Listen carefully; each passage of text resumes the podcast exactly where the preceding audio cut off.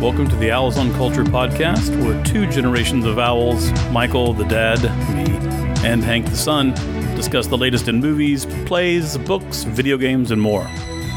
Ladies and gentlemen, welcome to the Owls on Culture podcast. I'm your co host, Michael Owl, and I am here with Hank Owl. Hank Owl. What day is it? Um, Friday? I It is think. Friday. It does not feel like a. Fr- what does it feel like a Friday?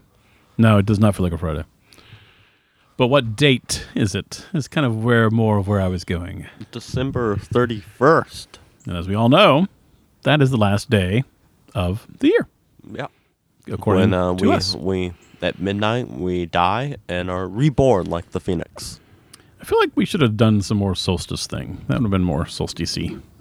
The old, you know, the days are getting longer, starting, you know, December twenty third, twenty fourth, whatever. We didn't. That would be more phoenixy Wait, to me. I'm sorry. Will the days get shorter? No, the days have been getting shorter, and then starting on the solstice, they get longer until the spring equinox when they're exactly equal, and then they keep going. I'm sorry. Are you saying they get the days start to lengthen? The daylight, at least, Starts to lengthen. Uh, starting when? After the solstice, When is that? December twenty second, twenty third, right around that date. I think it depends on the year. Okay, But right I, around I. I assumed think that this, right. this time was like the days getting shorter. That's what's always day. I mean, it just feels that way from like a looking outside perspective. I yeah, but I feel like it's been that's that is what's been going on since the fall equinox. I think I think the days the equinox I think means the daylight and, and nighttime is like you know basically equal, and then it keeps getting darker, darker, darker, darker, darker until the solstice, and then gets lighter, lighter, lighter until the spring equinox. Because in the summer we're going to have lots of sunshine, right? Yes. Nighttime. So in order for that, I think that's right. But at any rate, it's 2021. It's almost over, and you got some thoughts on this year, man? Um, yeah, no, I thought that pretty pretty good. You know, uh, comparatively. I mean, there's a lot of awful things that happen, but I think uh, that's just life. Yeah. I think awful things happen all the time. Generally awful. I think uh I I think things are bad. Hmm. Not for me personally, but like globally I think bad things are happening, have happened and will continue to happen and I feel like there's no need for it to be like, "Oh, wow, this was such a bad year." No, I think it's just like bad world generally.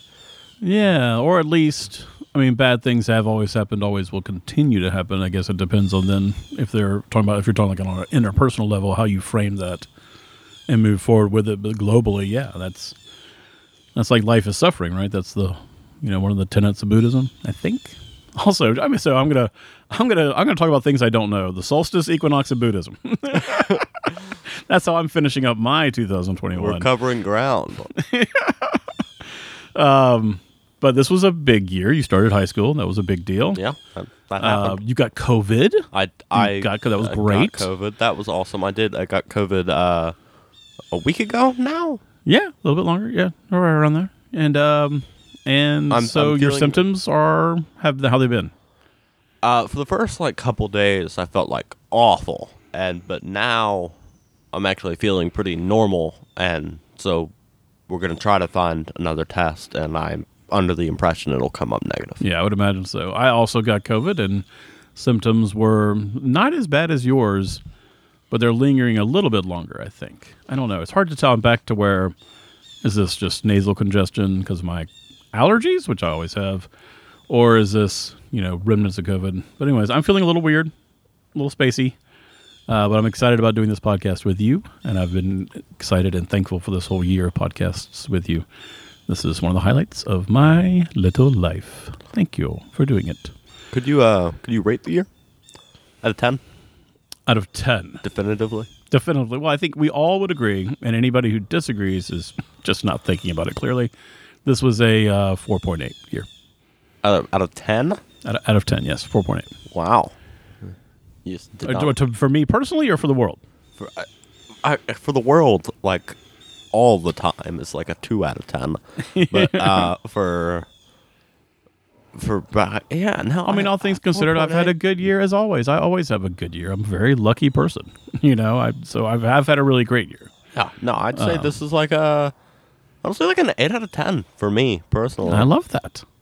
That's that is great to hear. I don't know. I feel like there wasn't. I feel like 2020 didn't really happen. So Yeah, and this was certainly a better year if we're comparing them, and then it's just ending kind of roughly with this Omicron variant, and you know we don't even need to get into everything else. We all know what is our subject of this podcast today. What are we doing today? Motion pictures Motion pictures. That's crazy. and specifically those that came out in the year 2021. That's right.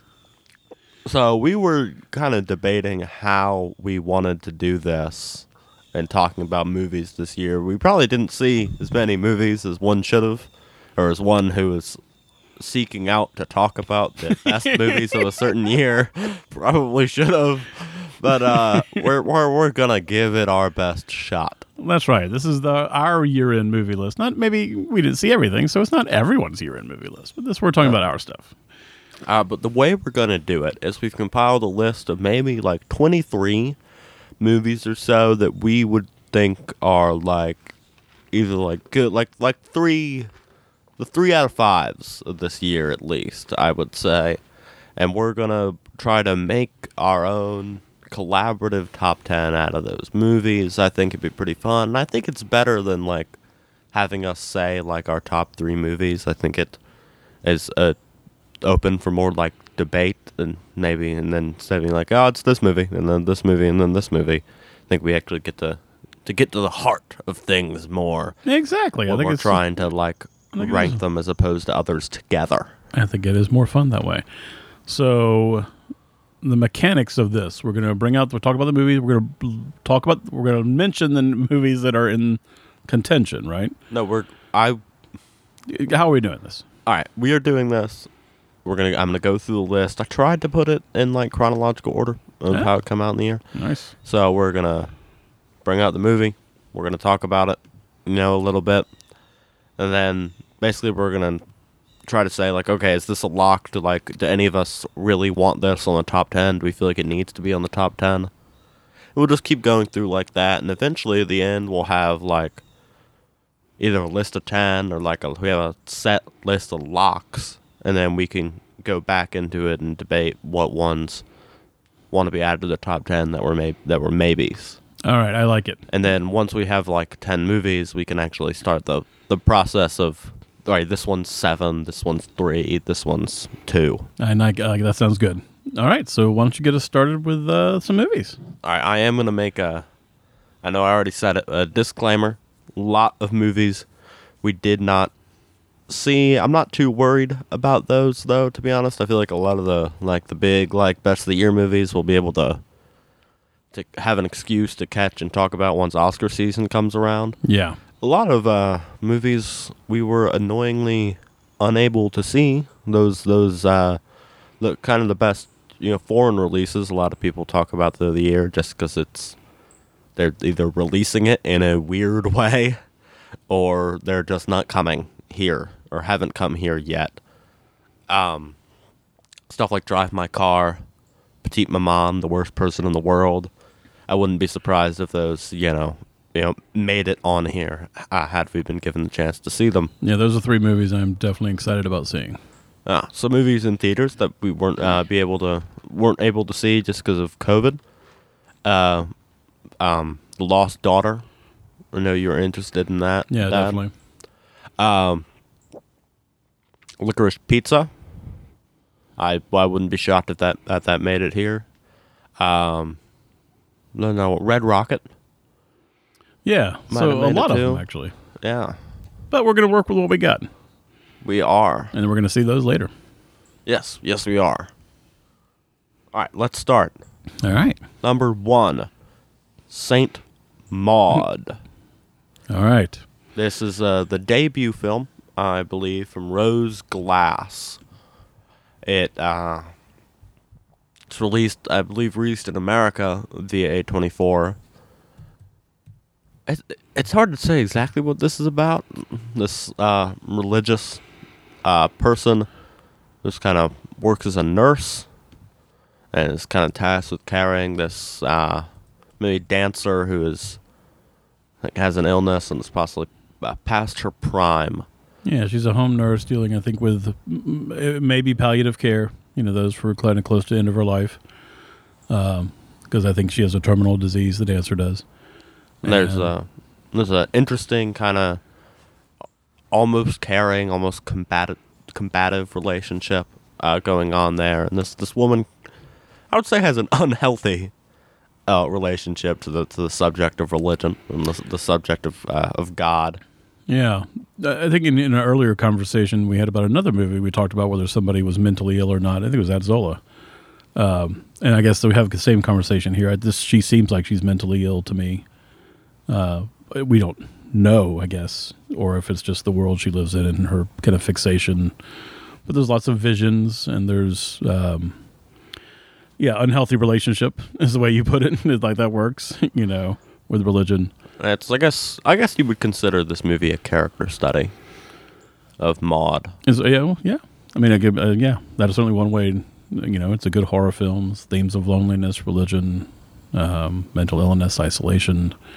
Uh, we both liked it, though, right? Yeah, we both uh, very much liked it. Uh, We both loved the ending. We won't spoil that. The Yeah, I, was- I would say this has one of, maybe if not the best ending of a movie this year. I think it's really like succinct and hard hitting and doesn't. uh, This movie should be praised for not really like. I guess not really lingering too long. It's like, all right, let's let this is how this story's gonna end. We don't really do need to do much else besides that, and I think it's a I think it's a really quite a good ending. yeah, I agree. Uh, what is this a? does not this is not scream out to me as needing to be in the top 10 but i would imagine it's on the higher end of the maybes I, and that's where I would put it. Also, I'm, I'm, I agree with that. It does not. It's not a definite top ten, but it's. It may, it may find its way in there. Yeah it may uh, the next on the list is a glitch in the matrix a documentary from rodney ascher uh, dealing with the subject of people who uh, believe we live in a simulation and interviews some of those people deals with that whole idea Uh, it's a it's a very interesting documentary. I can't say it's stuck with me like some of the other movies from the beginning of the year. I mean, obviously it's it's made it onto our short list, but I don't. Nothing really. There's no like residual images or stuff. I'm like, oh yeah, no, this this has to be up here. I com- agree completely. Um, the thing that lingered the most is honestly the name, which you know is not even original to that. Um, I enjoyed watching it when we did, and it did you know food for thought while I saw it. But it, yeah, this completely went away from me. Also, Yeah, this this does not. This is gonna be. This is the lower end of the maybes. There's I, I don't see a possibility this makes it onto our top ten. I would I agree. it's uh it is a good movie and it is an interesting movie, and uh, say it's like very caring uh, for the subjects and the, the ideas of, of loneliness. I just I don't. It doesn't. It doesn't scream out to me. I'd, I'd say this. This may be. This may be a straight three out of five. Like I don't think it gets. It gets any higher. yeah, I hear that. I agree with that. Uh, this is a movie that should be funny uh, to talk about, and I feel like if anyone really cared all that much, we would get uh, flack for having this anywhere close. It's uh, Zack Snyder's Justice League, which I remember. It's, you know, I, I I don't think this movie needs to be explained all that much. It's Zack Snyder's version of Justice League. It's four hours long. it has lots of Snyderisms in the, the long slow motion and the, the biblical comparisons. It's hard for me to believe that that was this year, but it was, wasn't it? It was it was this year. Mind-boggling. it feels like so long ago. Yeah, it really does. And I, yeah, I don't think I think we've talked about this in anticipation of it, and then afterwards a lot. But it, it's not going to be near my top ten. It's not yeah, no, it's not going to be near the top 10. All right. And yeah, this is another lower end of the short list, but I felt like it was worth putting on here since it's one of the bigger movies of this year, and uh, It was a big deal. It was a big good. deal in our little good. world. I yeah. think we enjoyed it, right? I did I enjoy it can't much, much better than last. I, that's what I remember thinking. It was much better than the last one. It's fun to dive anything in a new world for that long, you know. And so, it, but yeah, moving on. yeah. And you know what? I'm I'm wondering, does this even like count? I'm wondering, like, like here's another comparison because it's like tech. I mean, it's a very, it's a different movie, truly. But like, like by definition, isn't it just like a director's cut of a movie that came out in years prior? You know, that's Like, what if someone wanted to put like the director's cut of Rocky Four that came out this year, like on a list? Like, would we judge that? I'm saying, like, by definition, does Zack Snyder's Justice League even belong on a on a type of list like this? it just depends on who you're asking. There's no like higher authority on film labeling remakes or things like that. If, if it is to you, go for it. If it's not, no. Yep. But it, it doesn't matter because it it's it's not going to be up here anyway. right. good. It was good though. Yeah, it was better than the original. Uh, here's a movie that I'm going to uh, introduce, and then I'm going to let you take the floor on it. Oh dear. because I, I believe you you were the person who had the say in putting this on the list. It's a movie I hate and a movie you enjoy. I'm gonna let you talk about Godzilla versus Kong. okay. yeah, so I did enjoy this movie. I liked the fight scenes. I liked it did zig sometimes when I thought it was going to zag, which was nice in a movie like this where you think you know all the beats. Uh, it you know it's just pure ridiculous uh, spectacle, and I and I liked it. that's that's it's, it's not going to be near my top ten, but I wanted it on this list to talk about it because it wasn't a, it was a fun movie I would. for me. I I'm not quite sure I see the fun elements of it. Like no, I'm like I'm not a person who like doesn't enjoy these like popcorn movie kind of fighting each other. We've No. talked at length before about the Marvel Cinematic Universe. We just had Zack Snyder's Justice League on, so cl- clearly I'm I'm not averse to this. I just don't think it was all that fun. Yeah, Godzilla is near and dear to my heart. One of my favorite toys growing up was this awesome, like, you know, three foot tall Godzilla, and you pulled this lever on the back of the neck, and the tongue stuck out like fire flame, and you know. So, I agree. We can move on. but I liked it's it. Not, it's not gonna be it. I don't think even you would put it near no, the top it, w- 10. it would not be on my solo top ten list either. Okay, and it will it will not be on this one, and it we're not going to rank the non top 10 ones, but it should be at the bottom. Well, that that seemed like an undue attack, but that's okay. Godzilla and Kong can take it. Yeah, they're strong. Monkey and lizard. Okay, lizard. All right, the Mitchells versus the Machines. Okay. This is, and I actually just listened to an interview with the directors today uh, about this movie. Um, it is a, a original animated family film dealing with a dysfunctional family that includes uh, a, a kind of technophobic, uh, outdoorsy dad, a, a filmmaker daughter, a dinosaur loving son, and uh, I mean, and a mom. I don't think the mom has any like defining character trait. Uh, and it they fight the robot apocalypse, and it's a very fun movie. It's just that I think fun is that the headline. It was super fun. I laughed out loud several times. I think you did also. Yeah, it was fun. I, I would put this in my top ten. It yeah it uh yeah it def- it warms the heart.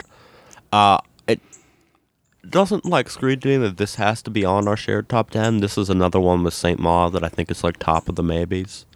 But if you want to say like that this is a lock for our top ten, we can we can do that. I, I feel like I feel like it's a lock for me. Um, so if, if you don't feel like it's if you feel like it's still top of the maybes, we can leave it on the maybe list. Uh, I would put it in for mine.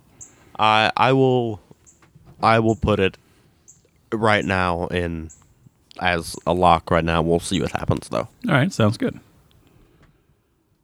Like, excuse me, I have a, I'm gonna I decided to do pen and paper for writing this down, so I'm gonna take my face away from the microphone for a sec. All right, there we go. So I'm going to introduce our next movie. Could I do that? Sure.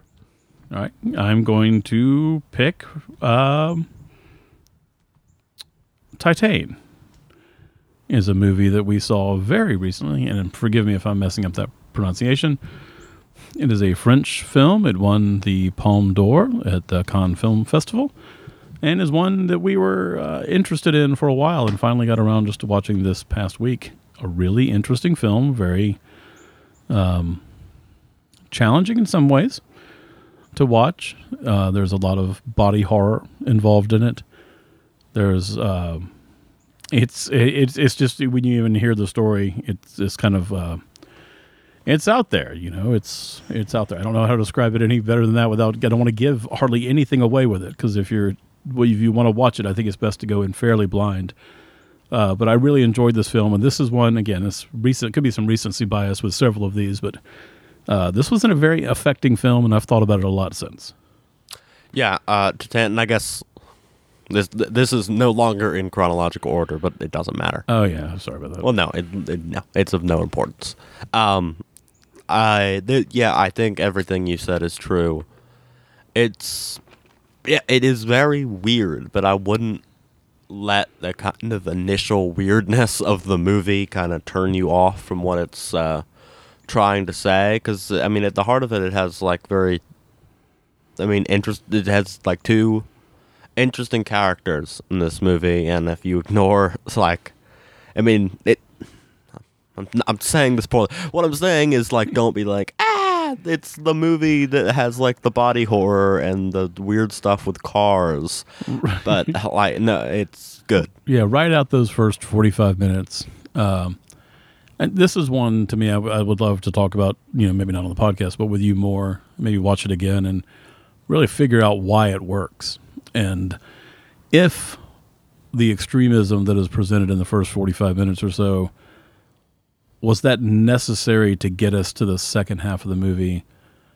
Or in what ways does it get us to the second half? I don't know this is one i would like to hear you know film professor dude you give a two hour lecture on for me because it's it's fascinating because it clearly does work and it really is affecting. But you know how? I want to know how it works so. Yeah, this from a directorial standpoint, and it's directed by a name, uh, Julia De- Decker. Now I'm not pronouncing that correctly, but it has a way of making the human body look gross.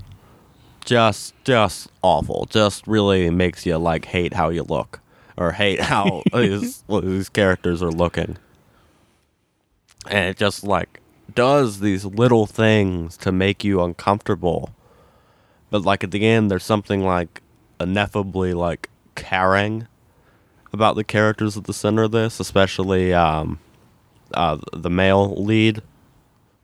I think it it- it's like speaking to something interesting and i can't really tell what it is that it's speaking to but it's very it's definitely worth like some reading about and another watch uh, i would say this one goes on the top 10 I, I agree. Uh, I'll just while you're kind of looking and doing that and setting up, I just want to say that the acting is just phenomenal in this, and the places the actors go and that they are willing to go uh, for their art is quite extraordinary. It's a, it's definitely worth watching. it it most definitely is uh, here we have a movie that i put on the list uh, that i that you have not seen it is a sequel to a movie you have not seen which is probably why you did not see this movie that is exactly why. It's a Quiet Place Part Two. I this is you know people talk about like sequels worse or better than the original. I'd say this sequel is definitely better than the first Quiet Place. They're definitely like flexing. Uh, I, I, I almost think it's like a different kind of appeal. I think due to like the budgetary increase, like the first one, it was definitely a part of the spectacle, the sound design, as well. Give- oh, excuse me. Uh, it's about the spectacle, the sound design, but also about the kind of like when are they gonna come horror, and they they can't show the, I mean I guess sort of spoiler like monster, um, all that much, and we get to see it more. I just think this movie is, I don't want to say surprisingly, because I guess you don't think of John Krasinski, who directs this movies, as like a director primarily, but I think it actually is uh, well directed. There's a lot of like great like sequences and like staging, and like this is I think I saw this at a perfect like time because it's like near like entering summer, and like you're ready when we're like, all right, vaccines, we're gonna have a we're gonna have a great summer, back to normal. Hot vac summer. Yeah, uh, but I was like, yeah, this is like movies, man. This is it's it's popcorny, but it also has like some good performances and just like a lot of like horror fun. Yeah, it's it, from what I read and from listening to you talk about it, it seems like it's almost a different genre of horror from the first one to the second one because of the budget that they had or the limitations they had, and they used to their advantage in the first one. And then in the second one, with more money, they could even do like a, almost a different subgenre of it, uh, but equally as good, if not better, right? Yeah, I would I would argue the second one's probably more action horror Okay. because there I just there's a lot more of like running and chasing, but like the I don't want to be one of those people. I don't know why I have some like negative opinion about like great world building. Like that's a fine compliment, but I don't know why like like that bothers me internally. Well, like, well, how is the how is the direction? How is the script? And just say world building. Would you compare the differences between? Uh, did, did I interrupt you? No, uh, no, you can keep going. Would you compare the differences between Quiet Place One and Quiet Place Two is almost the same as Alien and Aliens, as far as because Aliens is more action horror too than the psychological or subtle or creepy horror of Alien. The alien aliens difference, I think, is much more drastic. Okay. Uh, but uh, same with the world building thing. I, I'd say this movie does have great world building. It's just like fun to be in, and I think they've created uh, a really nice kind of self-contained world to sort of play in and have these these fun set pieces. I gotcha. Are you I going to would- put I- this into the top ten? Yes, I would. If that's all right with you, I'm kind of Oh, the yeah. yeah. I would say A Quiet Place Part Two goes on our list as a lock. Uh, you can introduce the next movie. Okay. Uh, let's talk about In the Heights. This was a no. In the none of we didn't like In the Heights. So I'm, we're not working from two different lists. So I think you need to be the one to introduce the movies because you have the ones that made our thing, and I just have all the ones that I saw. So let's uh, let's not do In the Heights. Sorry, I must I must have been unclear. I should have sent you the list that's on. I kind of assumed because we we did actually talk through what was on the list. I guess I must have like written it down differently than you. I should have made sure that we actually have the same movies on our list. Very true. I I, I will let you just introduce a movie, and I'll talk about it if you need to say the name, and I'll go for it. Undine or Undine. Okay, so this was a this was a really interesting film. We, we saw this at one of the art house cinemas near us, and it's based on a myth. I think it's German, but it's obviously I think the myth is older than you know nationalistic countries. Um, it was f- uh, fascinating. I liked it a lot. Um, it I, I don't remember the exact myth, but all it involves like sea creatures or water creatures and love, and it was foreign and fun and cool, and I liked it, but I don't think it makes my automatic top 10.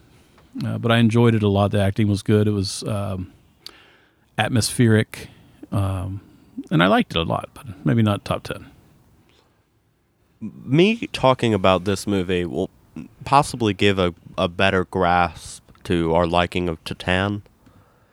Because I feel like my liking of this movie is almost like a like from the outside looking in, like or, or more of an like an admiration type thing, where I'm like, this is like really the very talented filmmaking and a very cool movie. I'm just like not sure I can get it or I can really like feel it or touch it all that much. I'm more like that. We just saw a, a good movie. I can't, not really sure I can tell you why it's good, but I feel like, and this this is not a lock for me. This this does not need to be on the top ten list, but Titane does because I feel like Titane has more of like a more of like a connection. Like it it does.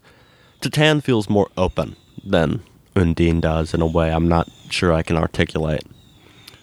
Yeah, I, I don't. Yeah, I'm not sure exactly what you mean by that either, but I agree with it, which may not make any sense, but I, I hear you. Yeah, and it, I didn't mean to shut you down on In the Heights. If you if you want to talk about In the Heights, I'm just it's no way we didn't like the movie. No, we did. And I'll talk about in the heights for two seconds while you move us forward into the next one. Um, I uh, yeah, we didn't like in the heights. It's not, it's not That's my summary. Wanted to like it so badly, had like personal connection with it, and still didn't like it.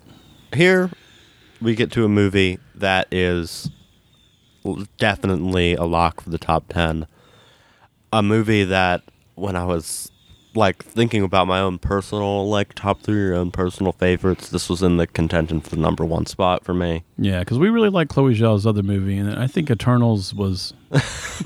I'm kidding. I'm kidding. it is Sorry, it is not eternals eternals is not on the short list I won't do that again. It is at Zola. Uh, film from Janicza Bravo. I'm semi confident that is the correct pronunciation. It is based, uh, sort of the, I guess, the headline of this movie is based on a Twitter thread, and I think it kind of transcends that. I think, or not transcends. Like it feels, I feel like there's a way that like it could be seen as like gimmicky of like, oh, that this is the base, this is the Twitter movie, but I think it's much better than that. Uh, it's another one distributed via A24. It's just, I think I'll start with the acting and the reason I like this movie so much. It has two, uh, I guess almost four. It, there's four main characters in this movie, and each one gives like a a different kind of uh, of good performance, and they like add to. There's a central idea of them just like non sequitur, non sequitur. Um, there's a, there's a central idea of like being trapped. I think that you can feel from this movie, and each actor's performance kind of, and each character kind of adds to that in a different way. Um, I should explain what the movie's about. it's a, uh, str- how about you know what? I feel like I'm too close to this movie. You go, Yeah. you go, and then I'll add. All right, so two uh, two young uh, female characters uh, meet each other and decide, you know, early in their new friendship to take a a road trip uh, to work at a uh, uh, strip joint in Florida, where they can make a bunch of easy money for the cat for the weekend and then head home. But one of the uh, strippers is also a prostitute, and her she's meeting her boyfriend, kind of well, you know, her pimp slash lover slash uh, uh, frenemy, and things just get way out of hand really quick. There's drugs, there's guns, there's seediness, there's motels, there's a hapless guy who thinks he's dating one of them, and it's all just so incredibly stylized and fun and dangerous and sexy and gross. It's just a really cool movie, and the only thing that I remember not enjoying about this was I just didn't feel they just kind of stuck the landing, and I don't know what the ending would have, what ending would have been like for me, and to not say that, or if the ending was fine, it was just a different style, or I don't know. Uh, but I really like this movie a lot. I really respect this movie. It was cool. Uh, it was fun, and you definitely left it having an experience. Yeah, I, I disagree with you on the not sticking the landing. I, I do I do quite enjoy the ending. I think this movie. I mean, they're going on a vacation in the movie, but this movie feels like a sort of vacation into a stylized and darkly comic world where like you're just like eating like visual and like also like just humorous like candy the whole way through. But it's like able and then like maybe you're like looking out the window on your candy vacation and you're like oh wow that's a thing that actually like speaks to something real and like actually like affects you emotionally. I think this movie is like really good, and I think there's almost like a a through line with my favorite movies of this year is that they're all like a mix of like fun and like real emotion, and I. Yeah, this this, uh, this is a really. I'm not articulating it as well as I would like to, but this is a really great movie. Yeah, it's it's a really good movie, and the acting is is phenomenal. So I, I think this let's throw this in our top ten. Yes. Cool.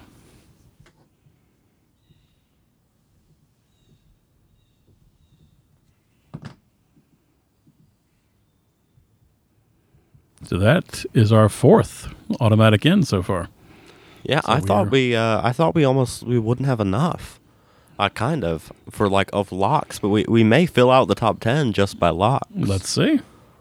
our next movie, uh, I just I think no, it is not our only documentary on this list. Uh, it is done by Questlove of The Roots and uh, acting play acting friend of Jimmy Fallon.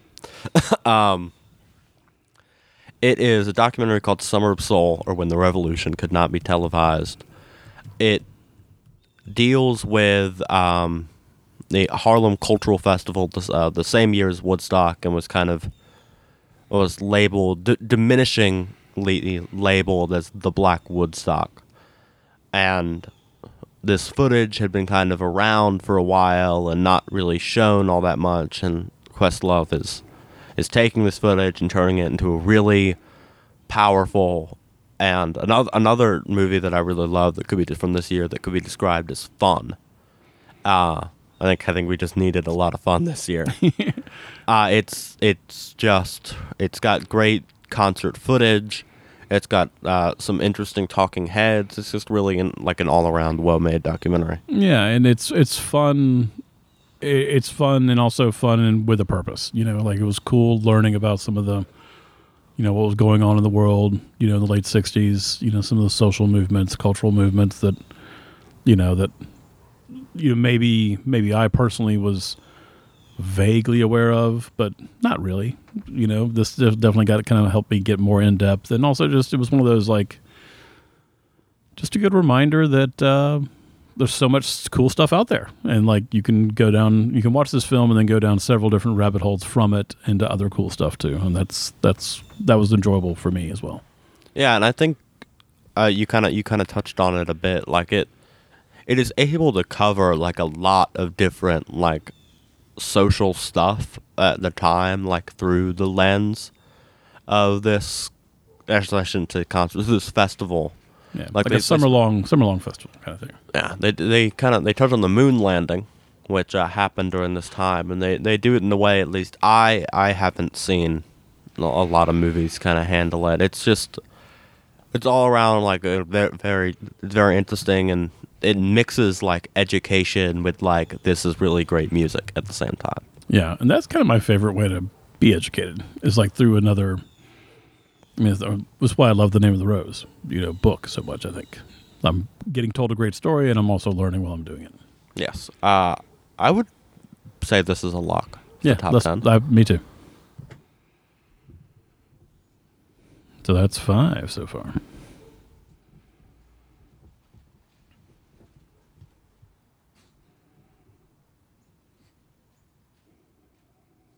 Um, it's funny that I almost said this was our only documentary because our next movie is another documentary.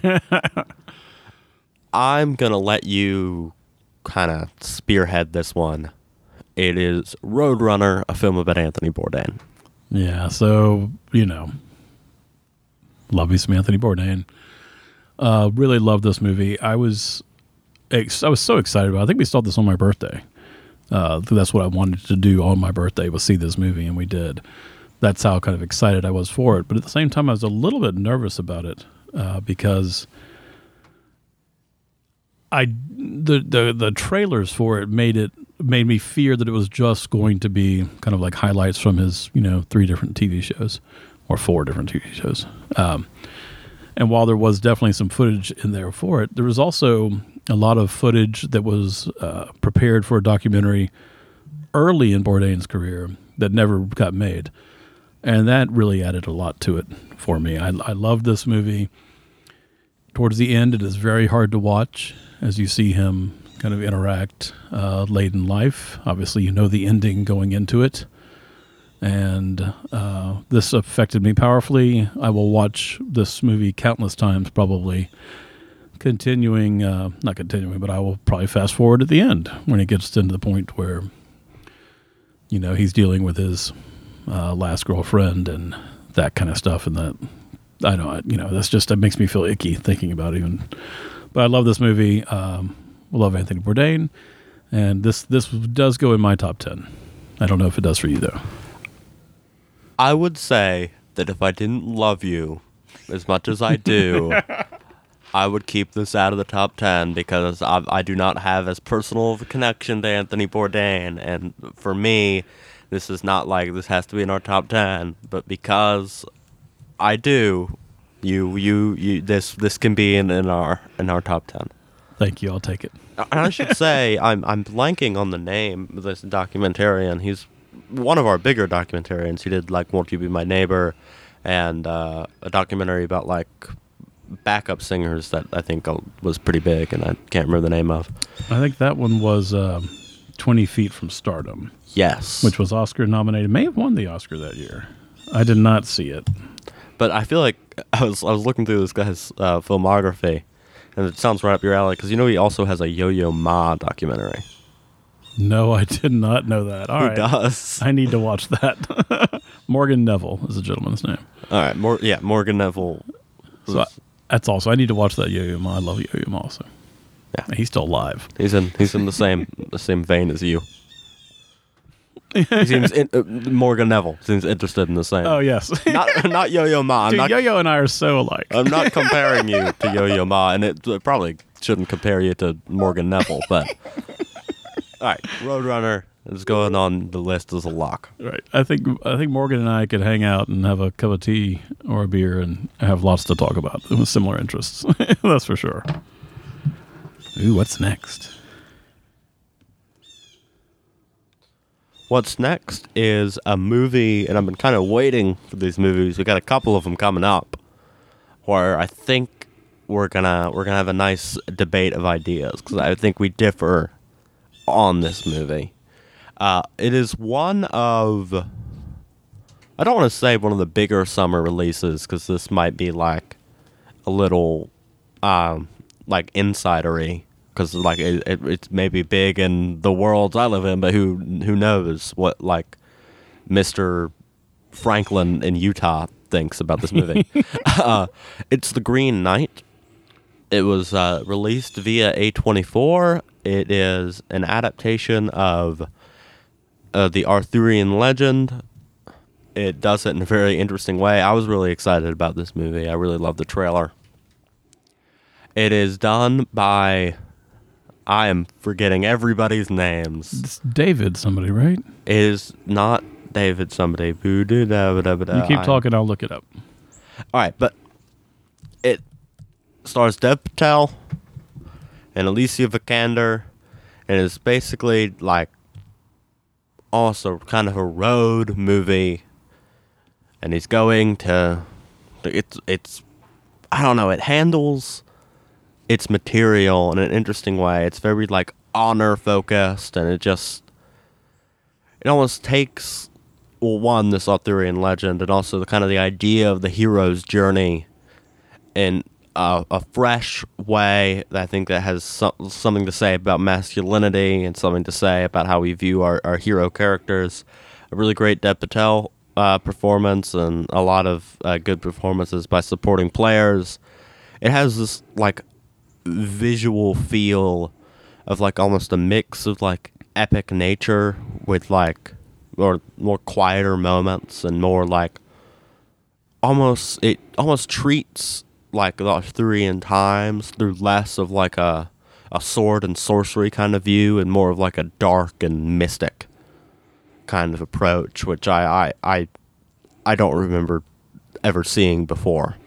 This film, uh, written and directed by David Lowery, They, yeah. um, it completely trans uh, transports you to you know another time and place. I love it. was very atmospheric. It was very moody, uh, lush visuals, beautiful music uh, score. Um, and this is one uh, as in opposed to me with Zola uh, that totally sticks the landing and kind of almost I will say redeems is way too strong of a word. I was enjoying the movie, and then the last twenty minutes happened, and then I loved the movie. Um, great performances, uh, again, beautifully shot. Love the story, love the message. Um, it was, yeah, it was really fantastic. I thought. Yeah, it's really good. That it's almost its highlight near the end. This like famous, don't know, ten minute or so sequence. Uh that you know, kind of everybody praised, and it, it it is like really outstanding. I think that it loses steam a little bit near the end. Before Uh, that, before that, or before that, after before that sequence or i guess like middle end and i just i think and i'm trying not to sound harsh with this i have a feeling you like this movie more than i do Sounds like it. when you look at that ending sequence and kind of like almost the revelation uh, and what we learn about this character and about this world we've been spending the movie in, it almost feels, I don't want to say gimmicky, but it almost feels a little too contained and that like once you've kind of like clicked in the understanding of the movie that I think Lowery's trying to get across, it just becomes like, okay, this movie feels like one thing. It, and accomplishes like a task. And I, I just I don't think there's a lot of value going back into this movie. And that that's something that kind of puts it uh, down for me. I think I agree with everything you said about it, except for I, I found that to be a positive. Oh, okay. Yeah. All right. So I, I would put this in a top 10 for me, but it, I would not. So I I'm willing to debate whether we want to put it in now with you. well, why don't we why don't we put it like up there with one of the other ones as the top of the ones that might be considered in there? Um, or should I just take the offer you just did? Because I do think it deserves to be in the top 10. Uh, you can you could choose uh, wh- what to do with my. Let's leave my, it out. You were generous with Roadrunner. Let's. I'll be generous with this one, and we'll see. We'll see where we are. Okay.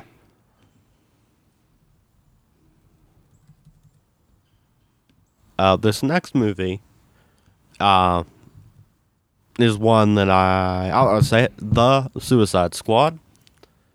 It's um a James Gunn superhero film. It's kind of their their almost soft reboot of the Suicide Squad franchise after uh, the previous disaster. Uh, I'd say this movie is fun for the most part. I think this movie fails at reaching at something deeper. I think there's some moments in this movie that almost like annoyed me. I think we did a we did I think a pretty good podcast uh, about it four or five months ago. We kind of get into this a little more. I think I would like to have liked this movie more, and obviously I liked it enough to put it on the short list. I think its good moments are good enough. It has an outstanding like opening thirty minutes, but I think it just like drags itself down. I think it's a little too long. I think it its pacing is a little off. It does this thing in the first half of the movie where it feels like they're like, all right, it is character reveal o'clock. Let's get emotionally attached to all our characters. Let's do it in 20 minutes. And it doesn't feel efficient or subtle. It feels very like clear and out in the open. And also, just some parts of the movie weren't funny. I feel like uh, this movie uh, wants me to like it, and I want to like it, but I, I'm not sure yeah, I get there with it. I feel the exact same way. I really wanted to like this movie, and there were moments that I did really truly love, and there was a lot of surprise moments to me where they, again, they I, I expected the filmmaker uh, expected the film to do something, and it did something a little bit different, and a little bit different was better, but I just didn't get there with this one either. I wanted wanted wanted to like it, and Ken said we're just like ho hum. It's a little bit ho hum. Uh, I would not put this in my top ten. All right. And now we get to the movie where we review why I was nice to you about the Green Knight. All right, I movie is a musical with uh, music and and written by Ron and Russell Mael, also known as the Sparks Brothers. Edgar Wright did a documentary about them. That documentary is not present on this short list, but this movie is. Uh, it's called Annette, and it has Adam Driver and Marion Cotillard and a baby done by a puppet. uh, you do not like this movie. I really do. Um, it has this. It, it's directed by Leos Carax, and he creates. He has this wonderful like staging and feel to the whole movie.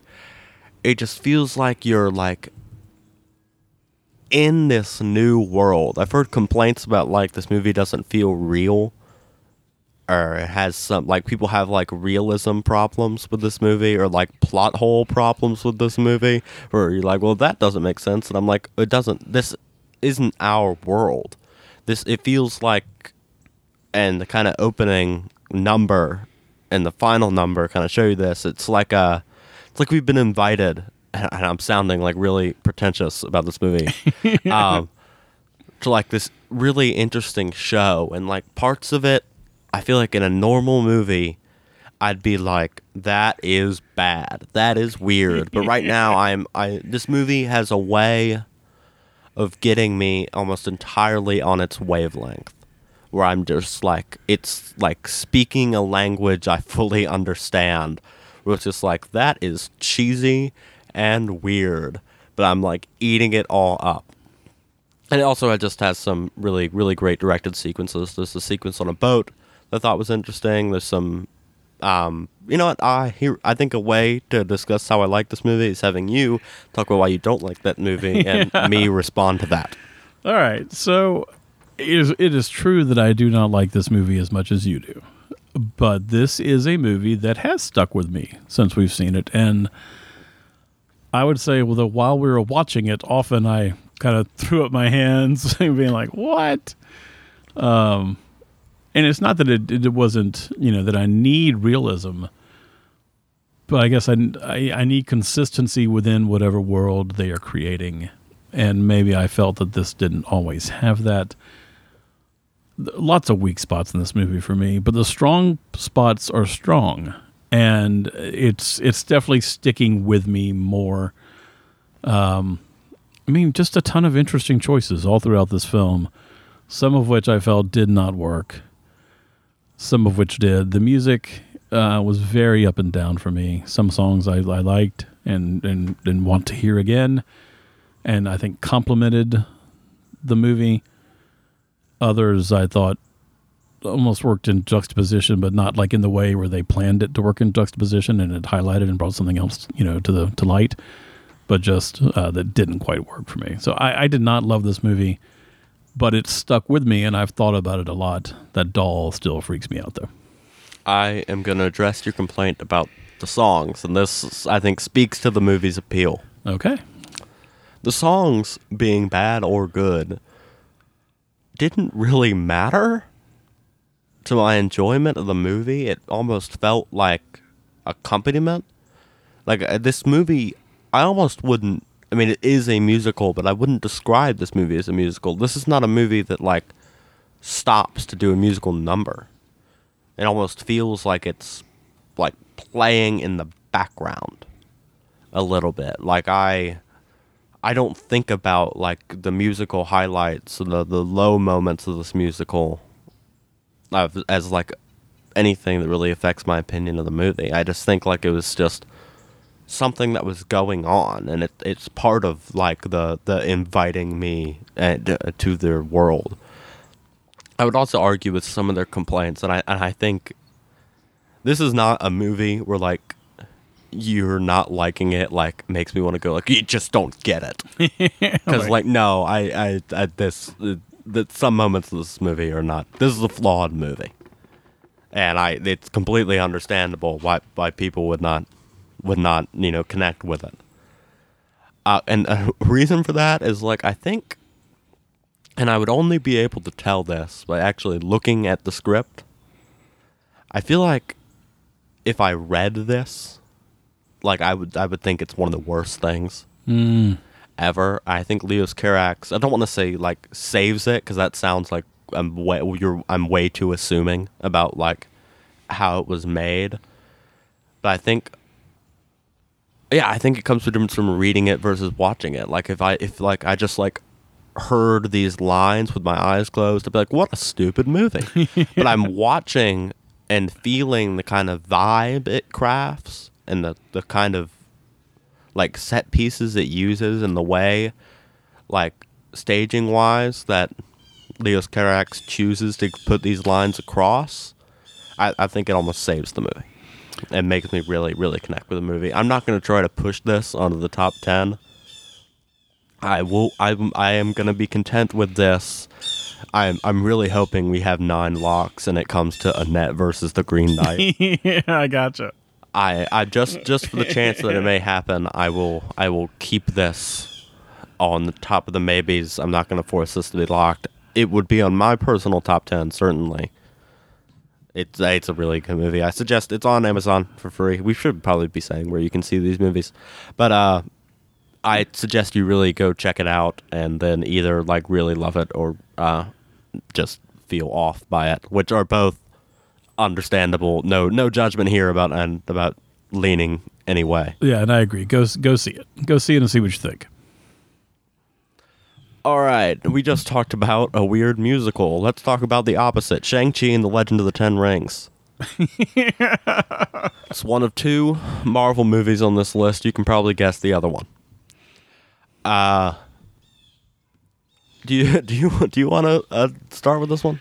Uh, sure. This was uh, a highly anticipated movie. First kind of time that uh, Marvel's kind of gone into the, I guess, kind of martial arts uh, genre of filmmaking. We watched a um, a YouTuber out there who does these things called pitch meetings, and honestly, he he's so eviscerated this movie in his pitch meeting. It's hard for me to remember the actual movie and not the complaints that he made about it, but suffice it to say, uh, a gentleman with lineage and power who goes off to live a normal life um, is called back to his homeland and power, and it's just, um, you know, there was parts about this that were fun, but in really, just I just didn't really enjoy this movie. Uh, I wanted this is another one. I just I want to like it, but it, it wasn't it wasn't great. There's some fun set pieces, but so many logical inconsistencies and I mean, I, I'm adopting this phrase that I got from you that some Marvelisms that you know just don't no, no longer hold up or interest me, and I, I didn't enjoy this movie very much. Yeah, um, uh, this movie isn't great, and I'm starting to like for some of these, like when we got to a glitch in the Matrix and thus Suicide Squad. It's like I, I know I I liked this movie, but now that I've like put it on a pedestal of like, all right, these are some of our favorites of the year. Like now, I just want to bash it. I just want to say all the things that are negative about it. It suffers in comparison to some of the other films we've already talked about. Yeah, exactly. When we're like talking about uh, like Titane Right. or like Summer of Soul. We're like, why is this even being talked about like in the same conversation? Uh, I think it has some really like great action scenes near the beginning of this movie, and I think that's what puts it on the list. I think like those are really fun, and the, the martial arts part of this movie, I think is really cool. Tony Leung is the villain in this movie. Uh, hot take, guys. Tony Leung, good actor. Good gives gives a really good performance. I think. Way to go out on a limb there. Yeah, yeah, yeah. Just just icon of world cinema, Tony Leung. no one's ever said it before, but I think he's pretty good. Um, I I think this the villain of this movie may be like my favorite Marvel villain, and that is probably like due to Tony Leung. Um, and I'm probably pronouncing the name wrong, pr- pronouncing that last name wrong. Um, I think like for the first of the maybe the almost like first two thirds of this movie, I'm like, wow, okay, this is like. I mean, we, we like Marvel movies, but this is like unusually good Marvel action. Uh, like what shooting it and the martial arts of it all. And then like, wow, this Tony Leung villain is like it is really outstanding. And then it just like marvels. It becomes like, oh, there's uh, and I guess this is kind of a spoiler, but like there's dragons in this movie now. There's like we're like the clouds come and it's getting darkened for more CGI and then like Awkwafina's character gets really good at like shooting an arrow and like I it just like an, it starts to annoy me where I'm like no I like movie I like you why are you doing that Yeah, I also enjoyed the villain because again, this is one of those villains that is does not know that he's a villain. He thinks he's the hero and he's on noble cause. He's trying to bring his wife back from the dead. Uh, this is one that, like, again, there was so many logical inconsistencies with the characters' attitudes towards this special world that they're in that uh, it took me out of it. Uh, and again, towards the end, it just kind of flops. Uh, yeah, we probably talked about this one too long.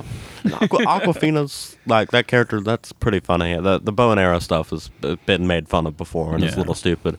I mean, all But I the think, acting was like- good. All the acting was fine to me. I think of the like the beginning of this movie. The fir- again, the first two thirds, it feels like very simple.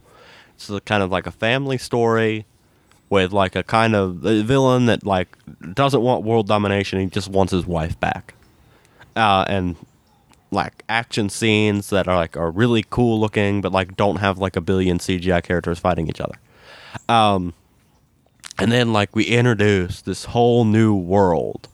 We're like, oh, okay, we're like doing monologues of exposition and world building now, and we're fighting huge CGI demons, and I'm just you've lost me completely. Yeah, I hear it. Not on our top 10, Definitely not.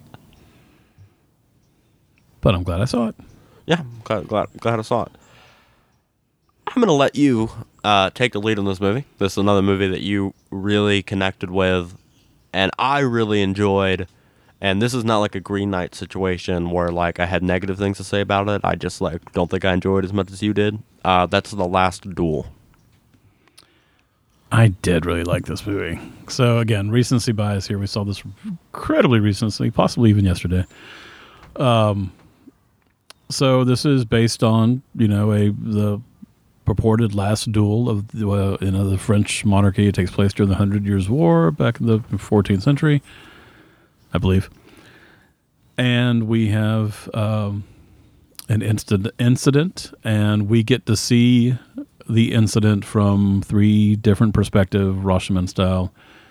And I thought the acting was great. It's Matt Damon. It's uh, I just forgot his name, but he was also in Annette.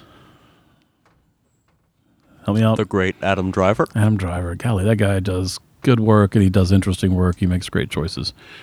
Uh, and Claire Foy uh, plays the third of kind of the triangle. Uh, directed in no, just directed by Ridley Scott and written by Ben Affleck, who is great in this, and uh, Matt Damon, and one other person I've forgotten their name. I think Hank is looking that up. Uh, I just thought it was fantastic. This is again, it's a period piece. They dive fully Saying- in. I'm saying it's uh, Jodie Comer. Jodie Comer, not Claire one. Foy. Okay, thank you. Sorry about that. Sorry, Jodie. Uh, I, I'm sorry. What was the other name you told me to look up? Now that I'm here. the screenwriter, the third screenwriter. Oh, uh, Nicole Holofcener, I believe. Cool. Um, I I thought it was fantastic. I thought they did a great job. It's a long movie because you are seeing three the scene and the build up to an incident and three in the in the aftermath in three different ways, uh, and then you have the final duel at the end. I feel safe. That's not a spoiler. um, and I, yeah, I just I really really loved it. I thought it was well done. I thought it was um, the differences between the three versions. I thought revealed a lot about the individual characters and also about society as a whole then and now. And I just thought it really came together great. I love this movie. Maybe the love. No, I, I love this movie. This movie is really good. It is really long, but it's really good. It's got four great performances, uh, all, all of which were listed. Ben Affleck, I think, is a highlight uh, for me. his, his character is, is really fun. Um, it's just, yeah, it has a lot to say about that. I feel like I learned a lot about that, like society at the time, and of course, you can obviously draw parallels to now.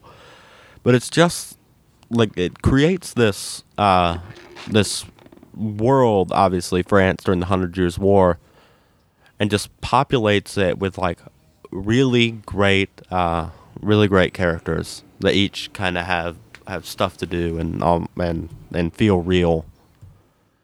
Uh, Matt Damon really outstanding. Adam Driver really outstanding. I mean, yeah, everyone everyone really outstanding.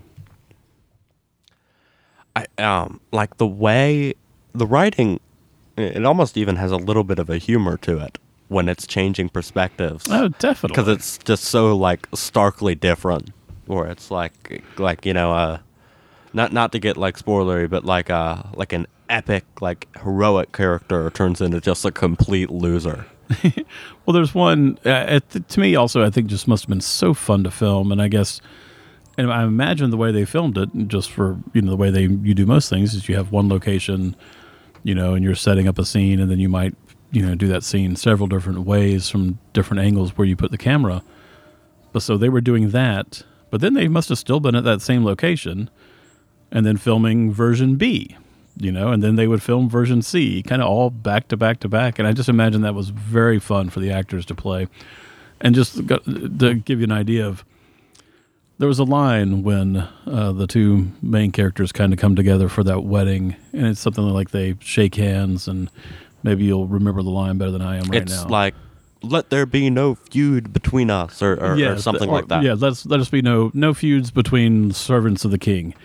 And in one version, you know, Adam Driver says it. In one version, Matt Damon says it. And in one version, a third character. On the girls' version, a third guy says it. You know, and that's it's just a l- in seeing those kind of elements script wise, and then seeing the way the different actors play uh, these, especially Jodie Comer, seeing her incorporate these moments differently. It was just really fun and good. Uh, so yeah, I liked it. Yeah, really good movie. Uh, Ridley Scott, just just what a guy. Um, he's He's amazing. I'm yeah, incredible filmmaker. We're we're going through some Ridley Scott movies right now. We're in the middle of doing that. Uh and I just his public persona this year has been had nothing but fun for for the for the average person to look at. Uh, do you do you feel this movie needs to be on the top ten? I, Definitely. yeah, yeah. This is this is this is a top tenner. How about you? That gives us eight so far. That's kind of fun. Does it? Mitchell's, Titane, Gives us Quiet seven. Place. One, two, three, four, five, six, seven, eight. Oh, that's right. I had went ahead and typed in that in because I thought you were going to put that in the top ten. We will see. I, I- will I see really hope we get to the nine. That may that may affect my judgment on how others deserve to be in the top ten. Don't game the system. I won't. I won't game the system for a fun Green Knight versus Annette battle. Let's say or game the system if you want to. What's Uh, next? this next movie is, uh, I think, our Yeah, I see Final- several on our list that are not that are. It's going to be tight. It's to be. There's a lot out there still. yeah. This is a final docu. It's a final documentary. Uh, this is one that you have not seen. Uh, it's the Todd Haynes Velvet Underground documentary, which I saw with a friend of mine who's a big, big music nerd, knows knows much more than I do, and is I imagine is like most music nerds are a big Velvet Underground fan.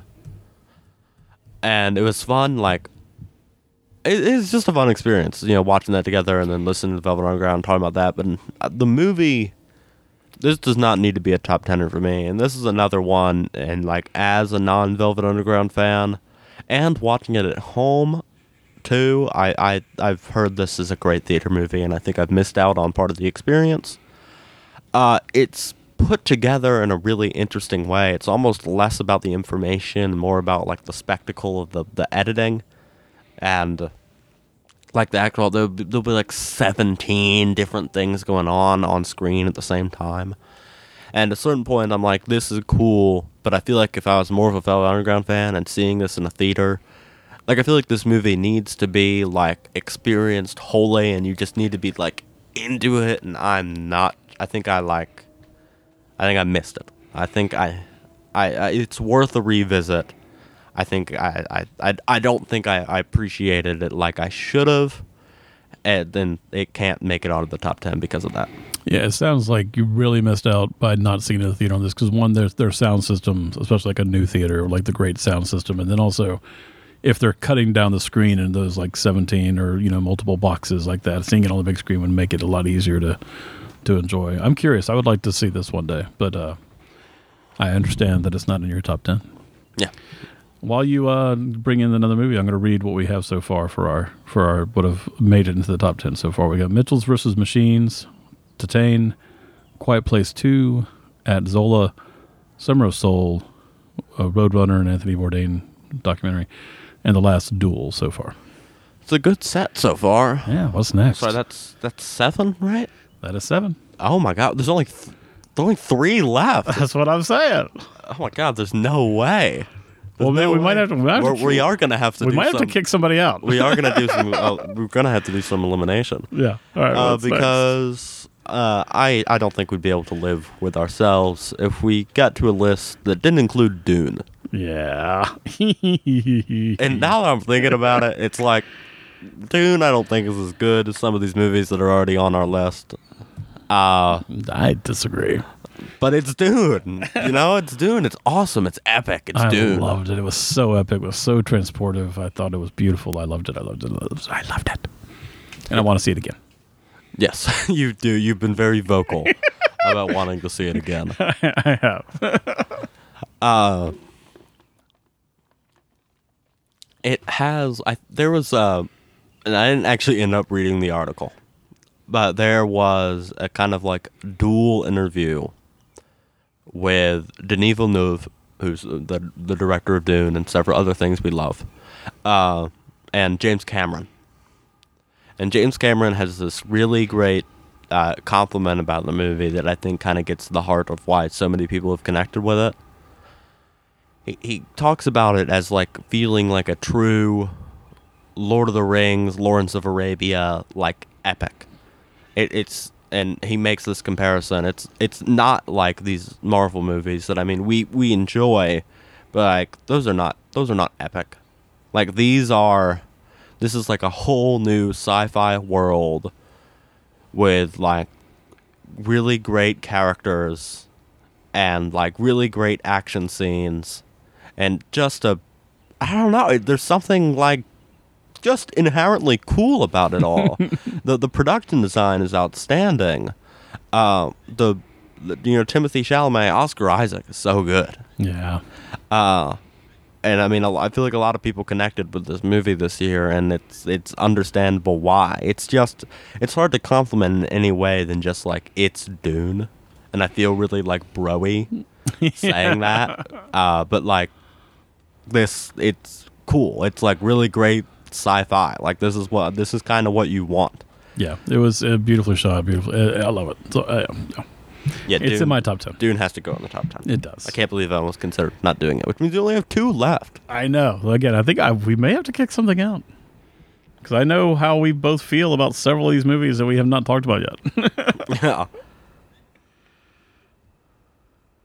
I guess that is, I guess, how it usually works. Is you go later in the year, the releases are supposed to get, I guess, better. I yeah, like campaigning for Oscar season kind of thing. Yeah. This next movie is uh, by a person we kind of discovered for ourselves this year and have become fast fans of. Uh, that person is Jim Cummings. Um, I listened to some interviews from him and really kind of loved what the guy was saying. Uh, and we kind of, I mean, we, we we went through his filmography. He's only done three films, but like we watched, we watched Thunder Road, his first film, and we're like, that is really good. And then we watched The Wolf of Snow Hollow, and we were like, that is really good. And then we watched The Beta Test, his film from this year, and we're like, that is really really, good. good. That's true. he uh i don't know it's just it, it it this is isn't just jim cummings this is jim cummings and pj mccabe uh co-directing it together and jim cummings movies and it's it stars jim cummings playing a character he plays in in all the movies they sort of there, there is a sort of jim cummings character i, don't- I don't think we mind No. though that it's kind of the same character in every movie.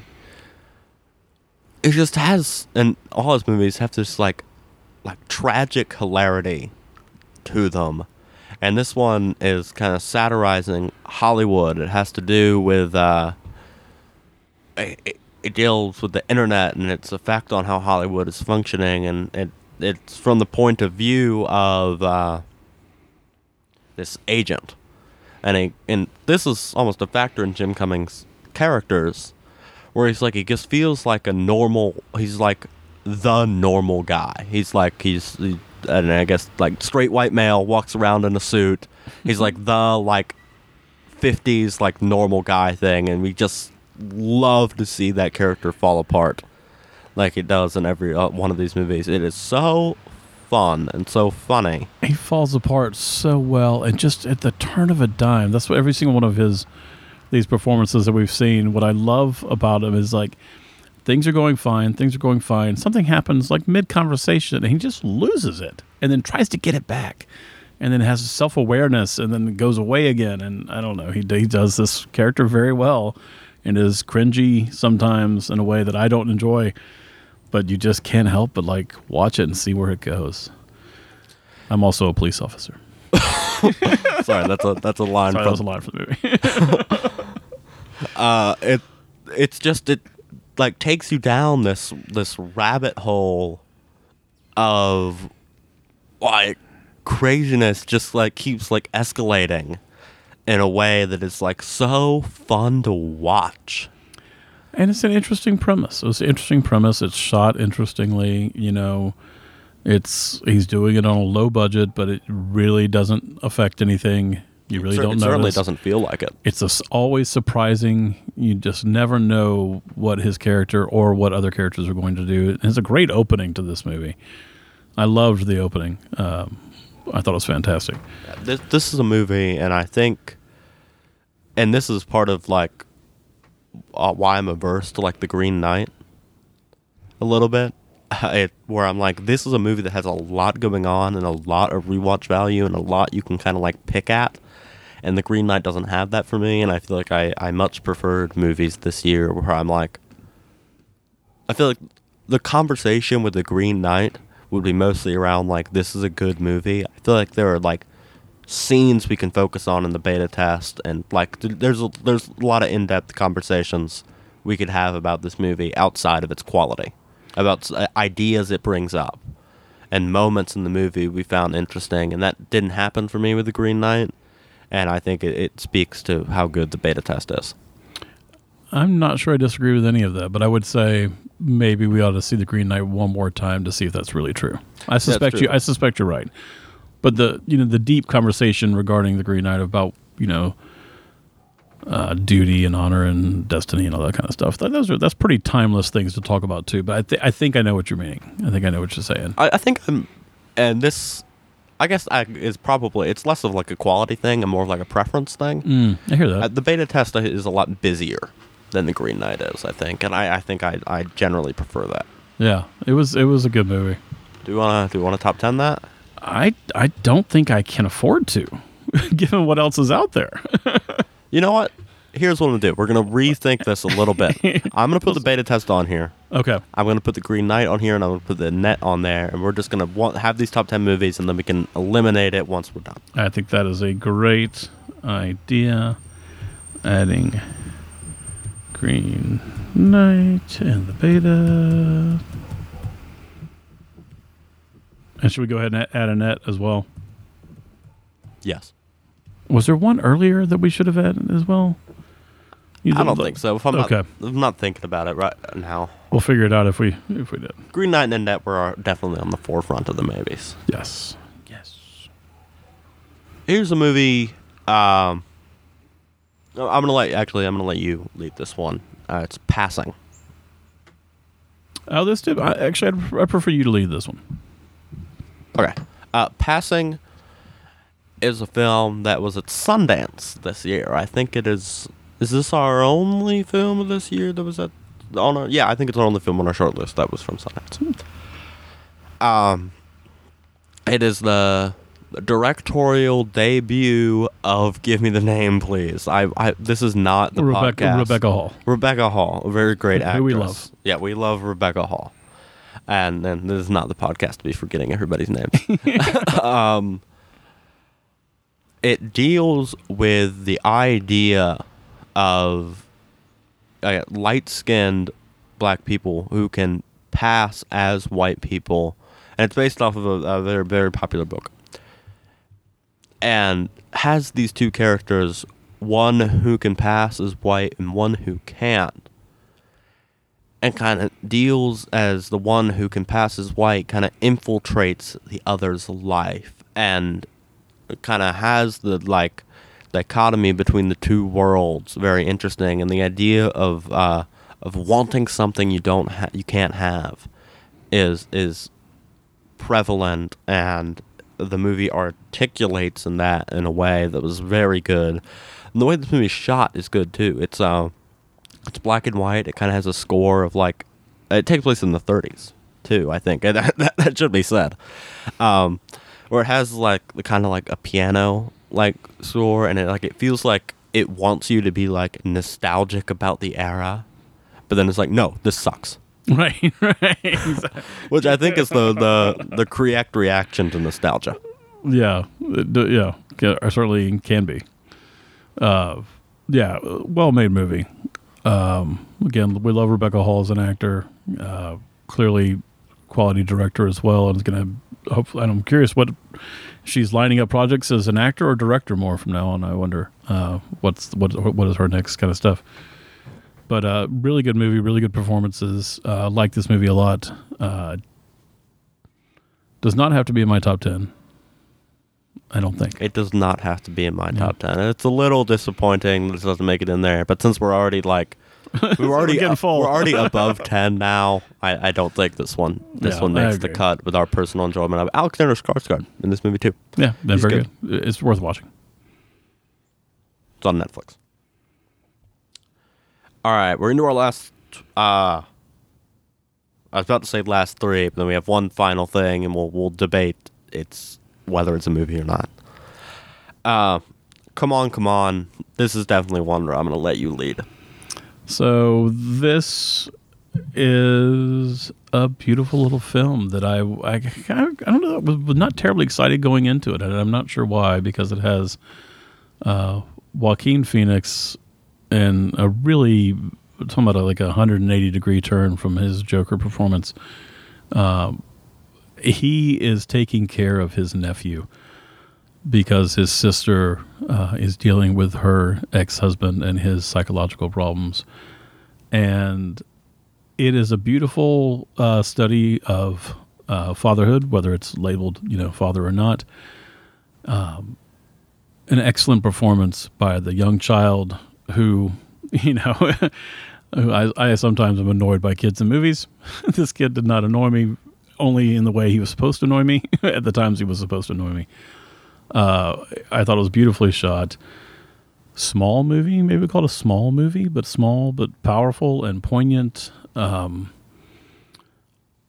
it's really well done. It's really worth seeing. Joaquin Phoenix is amazing in it. The writing is amazing. The choice of how and when they reveal backstory, the relationship between the brother and sister and their mother uh, is really well done. I just think this is a pretty fantastic film. Yeah, this movie this movie is really great. Joaquin Phoenix is just out outstanding in it, and yeah, you, you are right. Like talk about uh, talk about 180 degree turn. Uh, this movie, I'm gonna borrow Tim Gruson used this word a lot when he talked about this movie on the Gruson and Leach podcast, which we've mentioned before, uh, and really enjoy.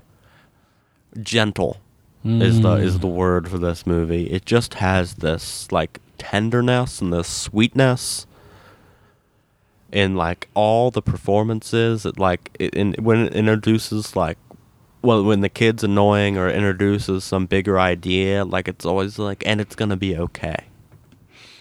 it has it's just like sometimes I'm I get a little bothered by the idea of like heartwarming movies or, or movies that like are supposed to make you feel good about the world. Like we can talk about we talked about In the Heights. We we that movie I felt like tried to do that sometimes, and we responded by like not liking it at all.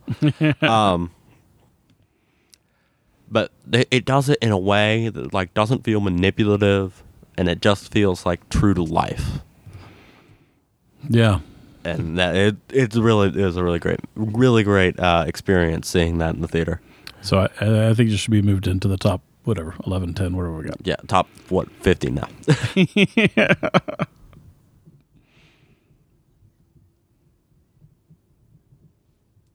All right.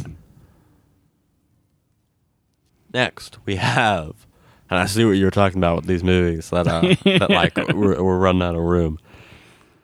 Uh, this next movie is a, a very notable director dealing with some childhood fancies.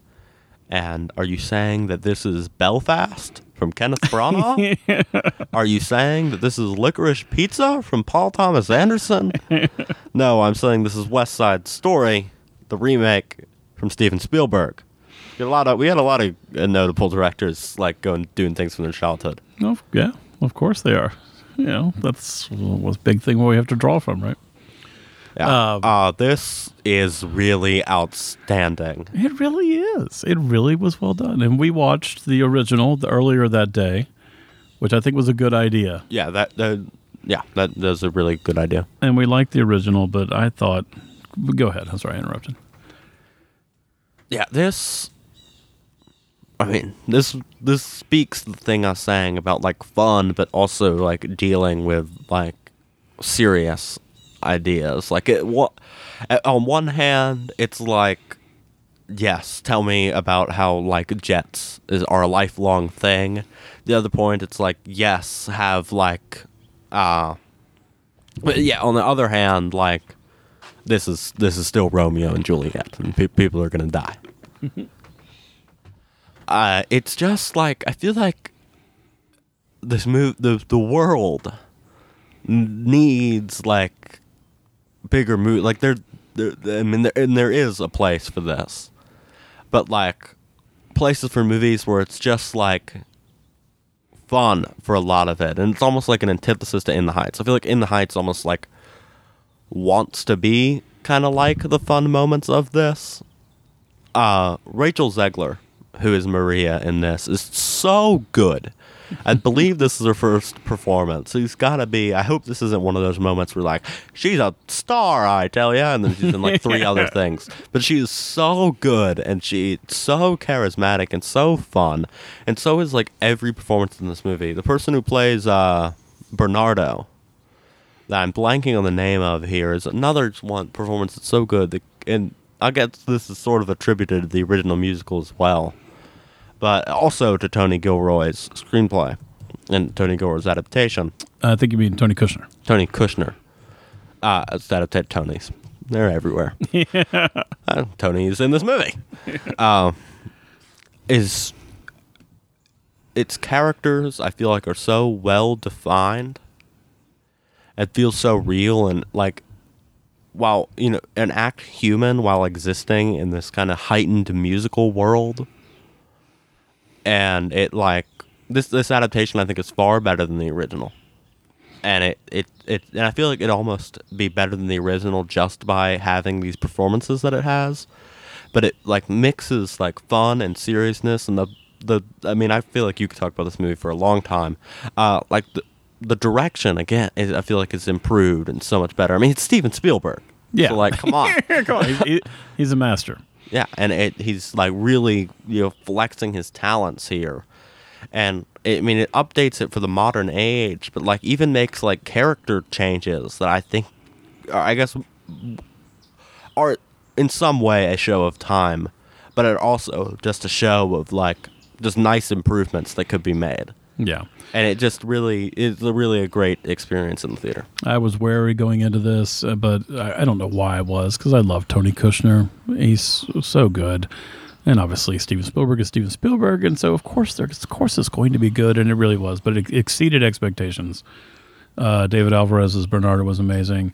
Mike Faist, I don't know if I might be pronouncing that right, as Riff was so good. Oh, like Riff from is the incredible. beginning, like from the one of the first scenes, you're like, oh, I was like, oh my gosh, this is going to be good because Riff is amazing. I feel like this is like a movie that like I want to say like quietly because obviously it has a lot of Oscar buzz to it, but like it has like these like great performances, but it's not like let's give them like fifty monologues. It's like like everybody in this movie is just casually doing like the best things.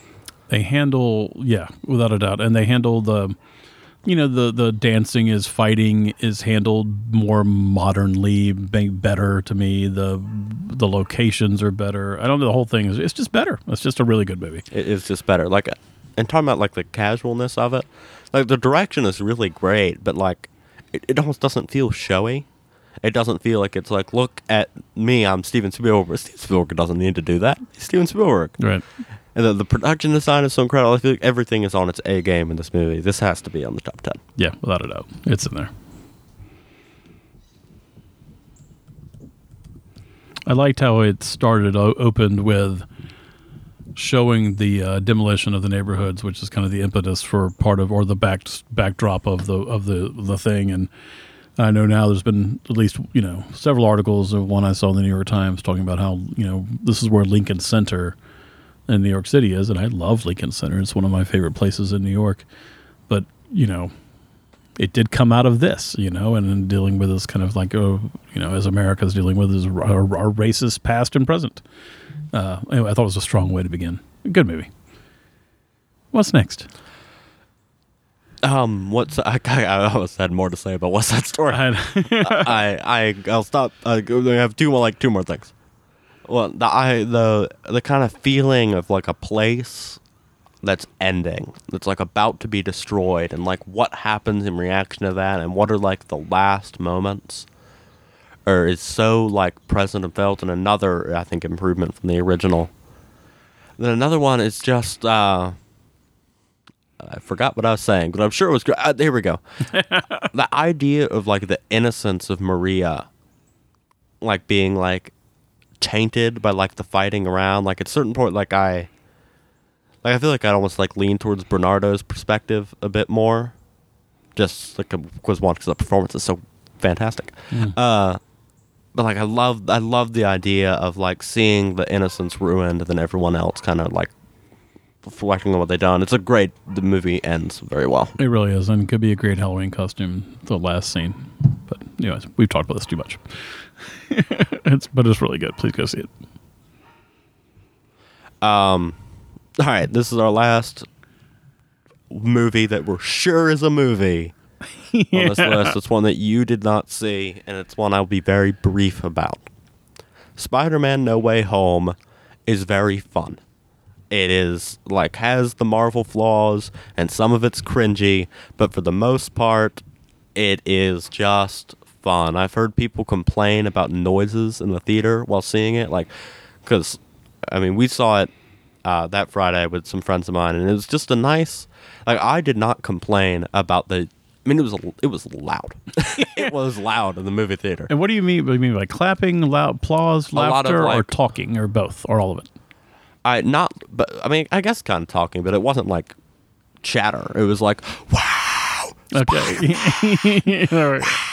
Like, and that was just like almost like the, the entire movie. Yeah. through there. But it, I, there was just this nice, of like a communal, fun movie experience that was so great, and I feel like it's so like tailored towards like people of our age. I mean, we were not the only group from like our even like our specific high school to be in that movie theater, and it was just like so. It was just it's just a lot of fun. The movie itself, quality wise, does not deserve to be in the top 10 but it definitely the whole experience of it just the idea that something that's so hyped up was pulled off. And i don't love the movie but it was it was pulled off very well. I feel like they did i'll avoid spoilers but a lot of fanboy wishes were granted. And it needs to be rewarded for not being for granting those wishes and not being awful There we go. That is a hard thing to do. Is to do like fanboy service and do it well uh, is- not easy. So I'm looking forward to seeing this one. I'll probably wait till it comes to me, uh, given what's going on with COVID. But I'm glad. I'm glad you saw it, and I'm glad it was fun. Yeah, I'm starting to think whether it was like maybe not the not the greatest idea. I mean, obviously, at, at that point, I was just little innocent, not knowing that actually testing positive for COVID was in like a week future for me. At that point, it, it might have been a bad idea. But y'all wore your masks, and but who knows? We can debate that off off off off microphone. Yes. All right. So what are we We're going to talk about now? that's clearly final a new movie? thing. we can debate its status as a movie or not. We've talked about it before. It's Bo Burnham's Inside, it's so it's really outstanding. It is certainly, if not a movie, it is my favorite visual thing this year. And I guess spoiler alert for we're, we're gonna count it as a movie, right? Yeah, let's count it as a movie. I it just it is almost like the uh the pandemic thing. Almost it feels like. Well that that's been described as the La Petite Maman, which we didn't get to see. So maybe, maybe it'll change. No, that, Which we'll be seeing soon, hopefully. Ho- or hopefully. In months. hopefully. Uh, yeah, It- so yeah, it's just the it's it's music is so good and re-listenable, but just like visually, Bo Burnham's like doing all this basically by himself. I think there was some other people like sound people, but like largely it's a, like a singular thing. Just the way he like turns himself and his public persona into like a, a character to have go through this journey and almost I don't want to say like faux personal because obviously like I mean he didn't spend it all in this one room, and like it's just like it's just so good. And so the visually it's incredible and musically it's incredible. It's just firing on all cylinders and it was just really outstanding and and speaks to like ideas around the pandemic and ideas around like politics today. And uh I'll, I'll articulate and, and connect inside and uh, at Zola a little bit later when we're doing the rankings. Uh, when we're actually cr- creating the definitive top 10, I'll, I'll, I'll explain an idea I've had with those for a bit. All right, cool. Looking forward to that. Yeah, whether it's a, a piece of theater that is filmed, whether it's uh, just a video essay, whether it's a musical, uh, whether it's a film, it you know the lines are very blurry these days.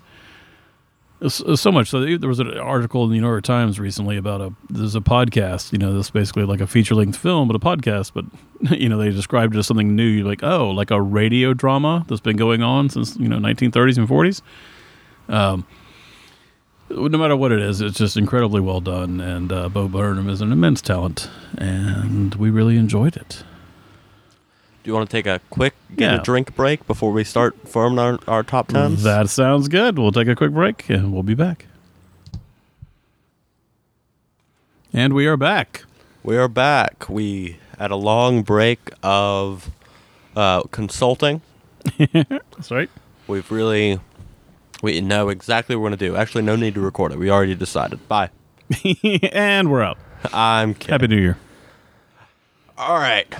We're left with a top 10 of 14 movies. uh, how do you want to do this? Because we have to eliminate four of them and actually put them in order.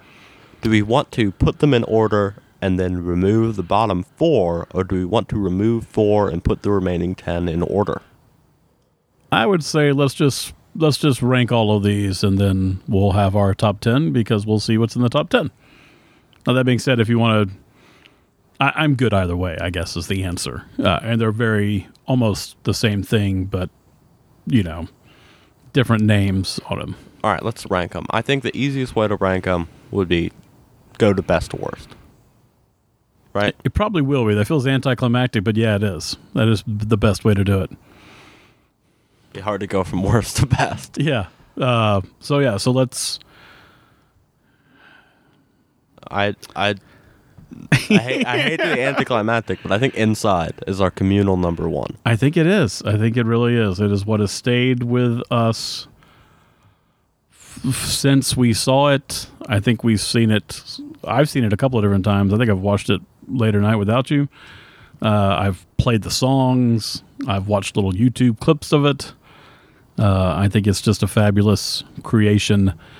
Uh, so personal and so good, and the music is good, and um, I'm just in awe of how it was done you know, whether it was done completely by himself or with the help of some sound folks. Either way, it's amazing and uh, deserves to be number one. Dun, dun, dun. Yes. All right, so then we got to go to So two. my personal number two is Zola. okay, and I would not have that as high. I do. I did enjoy it. Uh, my personal number two would be between uh, the Last Duel and Dune. I would go the last duel over Dune, Okay. but Zola over the last duel. So how do we how do we want to do that? Configure that. Yeah, see, Zola probably for me is no higher than five. No higher than five. Okay, I'm gonna push on that. Yeah, I, I can hear feel- that. I hear I hear the pushing. I I have West Side Story above Zola. I have Come On Come On above Zola. Okay, I But I respect Zola and like it a lot. But I don't think I can go any higher than four for Zola. As if we're doing like a group, if we're doing our the the Harris consensus. okay. I West Side Story is gonna be easier push than me. I like uh, West Side Story more than I do the Last Duel. That may be our number two. That that was gonna be my number three on my personal top ten. West Side Story was. Yeah. I can slide that to number two and be happy with that. All right. Where where do you? I mean, this doesn't have to be the final thing, but this is this is getting us there. There may be some further bargaining going on.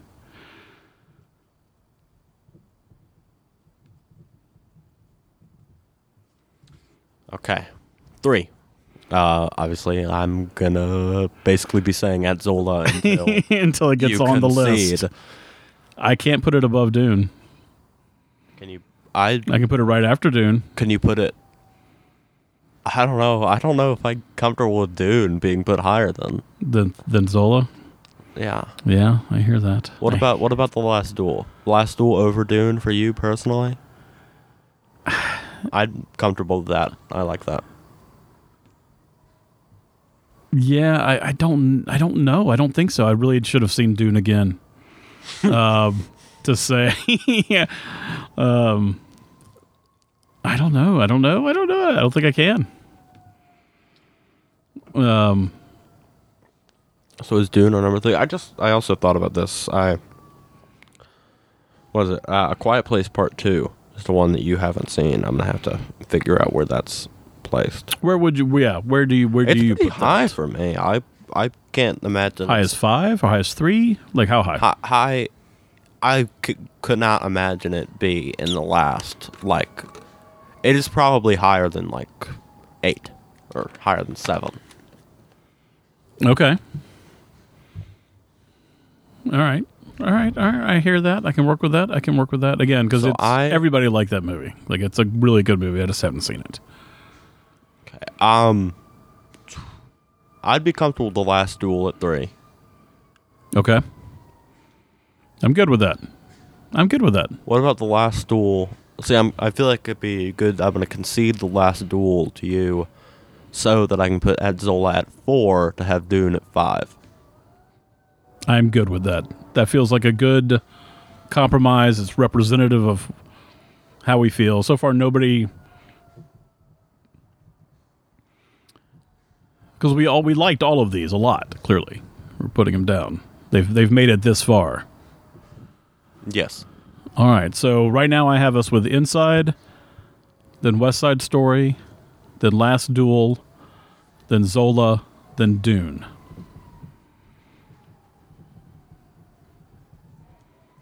That is correct if you said Inside West Side Story, Last Duel, Zola, Dune.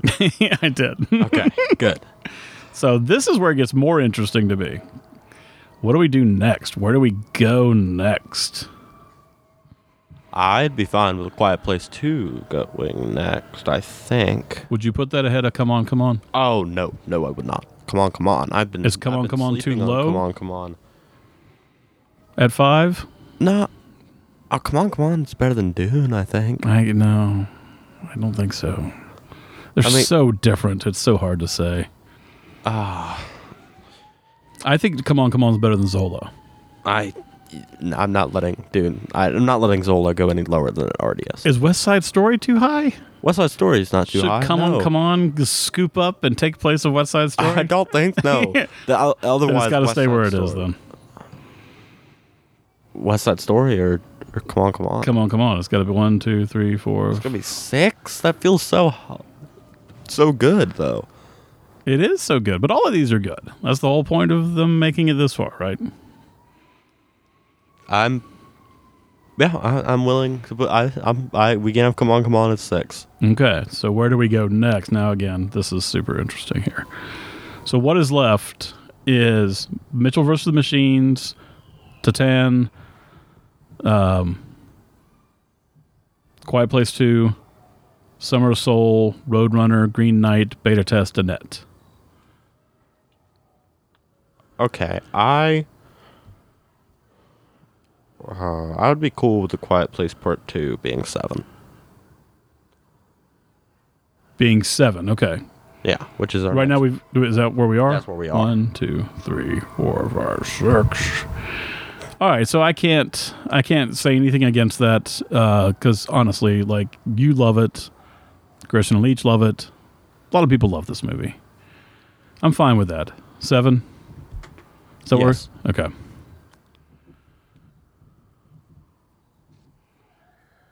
Oh, snug. What's next? Summer of Soul next? Mm. Why do you uh, Summer of Soul? I don't know because I'm, I'm not because I- it did not stick with me as much as some of these others. I'm gonna be honest. If you let me lead like I have been, Roadrunner may end up being cut off, and I don't want that to happen for you. Well, we're not. Nobody's leading. We're we're having a conversation. Uh, I think I'd be more likely to put Titane at seven. Do you mean eight? I thought I meant seven. do I mean eight? Do you mean the most recent one, or do you mean replacing A Quiet Place Part Two? I do not mean replacing. I mean after a Quiet Place two. Okay, that's eight. It's eight. Goodness, goodness gracious. One, two. Ten is not a lot of numbers. It really isn't. Yeah. So I guess eight. Yeah, I guess eight for Titane. It's. I feel like it needs to be in our top ten. Like I really. It's. I'm going to think about the movie a lot. I have a feeling a Green Knight, the Green Knight, and Annette will be cut off, and I'm I'm comfortable with that. I think you're right. So let's put them down. I'm gonna, I'm gonna slide Green Knight down towards the net. To me, it's a really a fight for three three movies left. But I don't know. It could be four. All right, how about now that we're like have our last two, make the it easier. Let's start eliminating stuff. Like let's kind of get our four down so we can make like the two conversation easier. Okay, so with the four we have left are Mitchell's versus the Machine, Summer of Soul, Roadrunner, Beta Test. I guess it's Green Knight, and Annette. That's five. So we have five for two. Do you want to eliminate one? Wait, shouldn't we have six for two? yeah, I'm, clearly math is not working for me. One, two, three, four, five. Yes, we should. Mitchell's, Summer, Roadrunner, Beta, Green Knight, Annette. Okay. So why don't you eliminate one of those that is just like, what is your least favorite of those? Maybe not eliminate, but just say what's your least favorite. All right. Uh. Maybe even Roadrunner, but we haven't have that on for you, right? It doesn't have to be in, make it to the top ten just because I love it. If that if that is of the six, if that's your least favorite one, then that's your least favorite. Well, not one. of the six. Well, maybe of the six even. but that's what we're How doing. about let's do it. Let's remove Green Knight and Annette. Do you like those worse than Roadrunner? That was not the impression I got, but that could be. I don't like those worse than Roadrunner. Well, then I don't think you should want to eliminate those All right, two. Ro- Roadrunner is my least favorite. What's your Okay. least favorite? My least favorite of these is probably is probably a net. So I say, comp- No, yeah, it probably is Annette. So I'm, I would eliminate Annette. All right, and and I would eliminate Roadrunner too, all right. I can, I'm good with that. I can move Roadrunner down. and I would eliminate Green Knight. All right, so that leaves Mitchell, Summer, and Beta for two spots. And maybe uh, something about the cartoon and that it's fun is like making me not want to fight for the Mitchells versus the Machines. Same thing. I was about to say that, that that I think that one gets chopped. I think it does. I think I think Summer of Soul would take nine.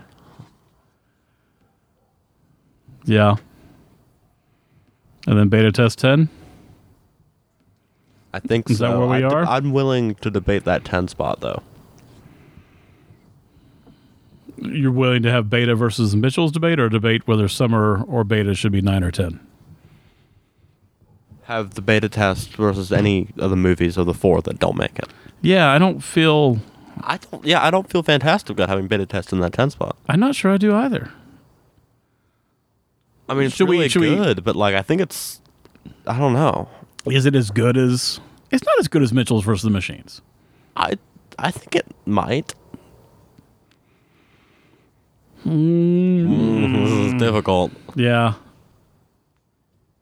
Okay. Do you think Beta Test is better than than all of these four movies that are left? Let's do it individually. It's too hard to think like that. Is the beta test better than Annette? Yes, I think it is. I it's iffy for me. Okay. Is the beta test better than the Green Knight? I'd say yes. I would say yes on that too. Now that I, th- you know, going with it again, could be recency bias, but that's where we are. Ah, is the beta test better than Roadrunner? I don't think so. I didn't like it as much. I don't know if that's the same thing. Well, that is, I guess it is our personal. So I, I whether you liked it as much is is the kind of the better the Yeah, like would yeah, is it a better is it better kino or cinema? You know, I don't know. How about? Oh, yeah, like we want to be proud of this. And we want to be like, yeah, of course we ranked that there. What did you rank it? as? I was about to say we'd have uh, the beta test as uh, as ten, and then Roadrunner as eleven, with the comfort that if we don't count Inside as a movie, it would be on the top ten. Uh, wow, that's there could be something with that. Um, Should we see that we need to see the Mitchells versus the Machines again, or no? I, How good yeah. was how good was that? We felt so good watching that. That was so that was so good and it's so fun. But like the fact that it's like it feels like kitty and less important makes me want to like rank it lower, but that doesn't necessarily mean it's like worse. yeah, that yeah, I hear that. I think you're. I agree. I'd say I prefer the Mitchells versus the Machines to Roadrunner, obviously. Yeah, and I think most people would agree. Again, if it, uh, it's yeah. All right, so what is it, Mitchell's versus Machines or Annette? Which one do you like better? Annette. Well, I don't know. I don't. I just. I just don't know. I think we would be happy with counting from worst, and by only mean worst of uh, these this list. Let me see if this feels right to you. Green Knight, Roadrunner, Annette, Mitchell's versus Machines. I feel like Green Knight should be higher just for your sake. But I'm not fighting for it. That's true. You're not fighting for it. I would I would switch it with Annette. But I'm not fighting for that. Okay. And part of me wants to have a Jim Cummings movie in our top ten. Yeah, no, it does seem. Uh, would would Wolf of Snow Hollow be, be in our top ten? I really like Wolf of Snow Hollow. Yeah, I like that would. better than Beta Test. Probably be pretty. Uh, if it was a different year, I think we have our list. Yeah, I think so. I feel there's with this ten spot. There's gonna be no version where I'm like completely satisfied, and it I it feels good to have a Jim Cummings film on the top ten. It does. I the on, the only when I look at our list, I think, oh, this looks pretty good. Yeah, I just got to be reminded that I that I liked West Side Story at number two. That just feels high. But yet, when I think about well, it, do, do- I liked it. feel high to me. okay, good. All right, that's what. Okay, good. Now, if I say it a different way, does this change that? If we don't count Inside, then you're saying West Side Story was your favorite film of this past year. Does that feel right? No, because you made me put Ed Zola at four. There's no way Azola could be more than than that for me. I think I, I think we've had, I think we've got our I compromise we, list. I think we have the list. I think we've got our list. All right, so let's let's let's. You, you want to read them out uh, in any order that you want to, or actually only two orders, either best to worst or worst to best. Worst to best. All right, let's do it. 10. The beta test. 9. The Summer of Soul. Or not the Summer, just Summer of Soul. or when the revolution could not be televised. 8. Tan. 7. A Quiet Place Part 2. 6. Come On, Come On. 5. Dune. 4. At Zola. three, The Last Duel. Two, West Side Story. One, Inside. I'm pleased with that list. That's a good Yeah, list. that- yeah, that feels I'm like our list. That feels like our list. I like it. It's indicative of our year, I think. It really is. Really is. Um, this was a lot of fun. It was. I'm going to take better notes this next year. I'm not into New Year's Oh. resolutions, but something I've noticed, and this is not a New Year's resolution, I just noticed that I need to keep a little bit better notes about what I watch and read throughout the year so I can do a better job and take better notes so I can refer to it back when we kind of do these things. Uh, and I pledge to do that, but it's not a resolution. Even though I'm resolved. And I'd say I think in 2022, I think I'm gonna be less worried about like getting new releases and more just like doing stuff that like interests me and then just focusing on like backlog. I feel like it just doesn't. It's not helpful. It's to- not helpful. to like film education to like watch all the new like garbage. Right, exactly. Exactly. like how I'd it's like I'd rather like explore explore the classics, uh, Yeah. explore like or like interesting, even like interesting experimental stuff. That's just like I feel like it's very limiting.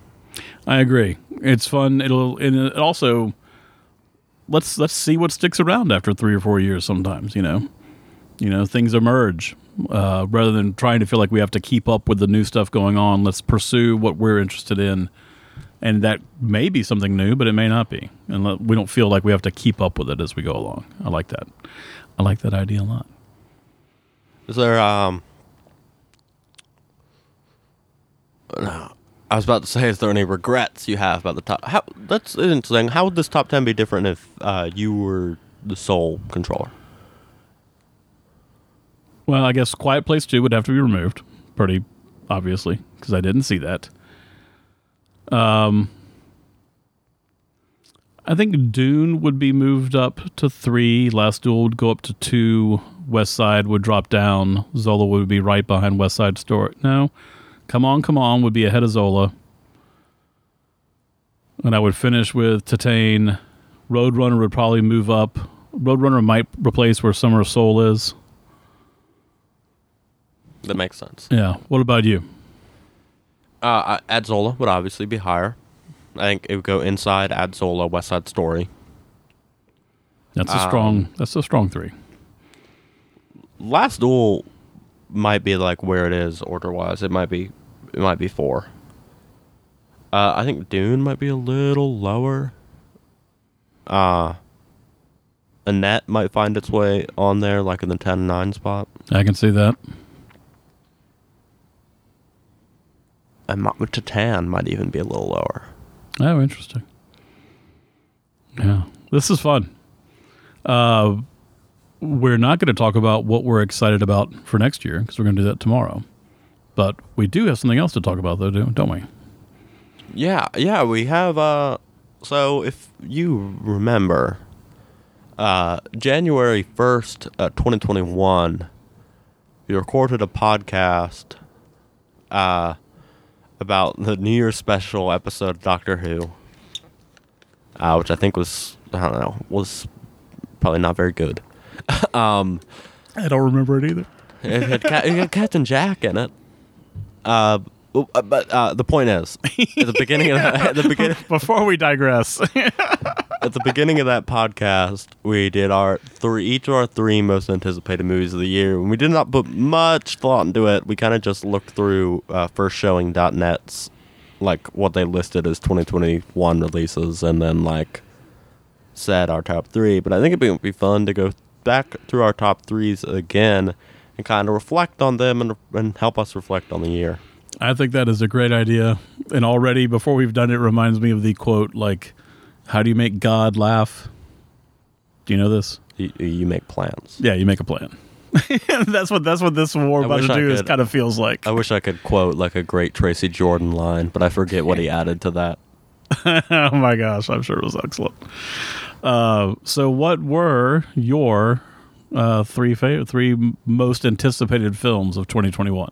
Um, number three remember? for me, I think, was The Suicide Squad, which ended up being on our short list. Yep, that's So- true. Kind of, kind of a success there. That's good, and it kind of succeeded at being uh, pretty fun, which is, I think, uh, what I hoped hoped it to be.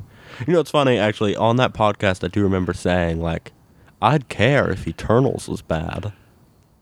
Yeah, that you would care. Yeah, and, And- that's why I, I put like more fun stuff, like the Suicide Squad, on there. Isn't that interesting? We were riding pretty high on Chloe Zhao at the time. I bet Um, Probably, is probably yeah. part of part of part of that. I, I, I'd be upset if Eternals were bad, but the Suicide Squad will be fine. Yeah, yeah, yeah, exactly.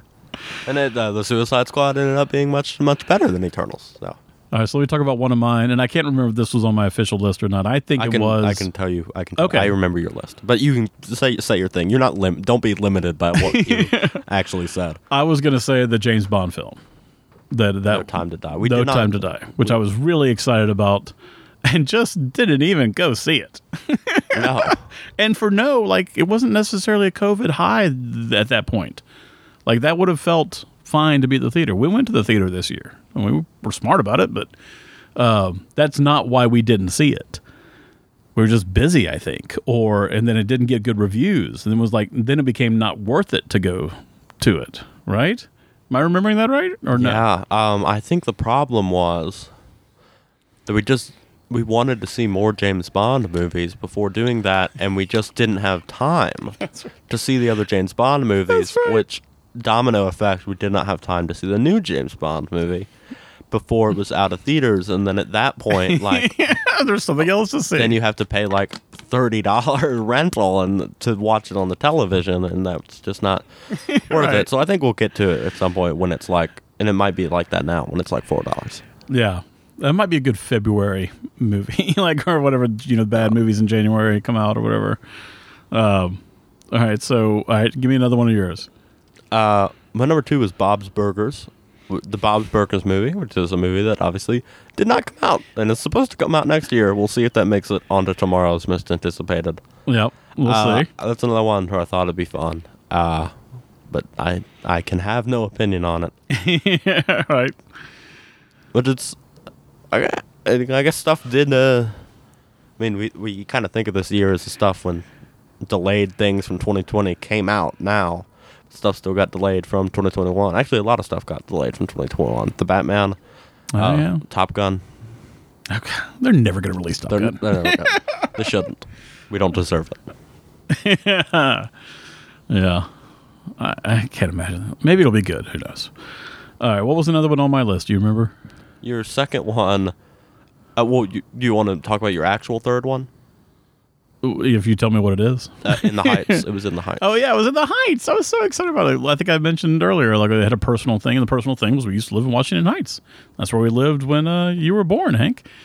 Uh, and it was all over the place, off Broadway. My partner Angela loved it, and uh, you know, she saw it several times off Broadway, and then went to Broadway and still didn't see it. And we lived we lived there and we didn't see it. And then so I was really excited about it. Part of me knew that you know, at least the stage show was not nearly as well regarded as Hamilton was. So any it was going to be a disappointment. It was going to be down, but I didn't expect it. I didn't expect not to like it at all, and I didn't like it at all. Yeah, I didn't I'd say I didn't like it at all. There's like the- there's like a song that Lin-Manuel Miranda's character has. How does it, how does it go? I don't know. It's something he's just like talking about his daily life, like selling whatever food stuff he sells. That's like the kind of the, the beginning thing of like walking through the neighborhood kind of deal. Yeah, yeah. And I, like that That part. represented more of the feel I thought the movie was going for, and would have liked if it maintained. Yeah, but the fact But, that like, you couldn't to hum it right now, No, that says something, right? that's true. But I was about to compare it to like West Side Story with like the humming thing. But West Side Stories had like decades and decades. Yeah, of it's got it's got a head start. yeah. Um, but like, it was too happy. That's like a weird criticism, but it was like it's too colorful.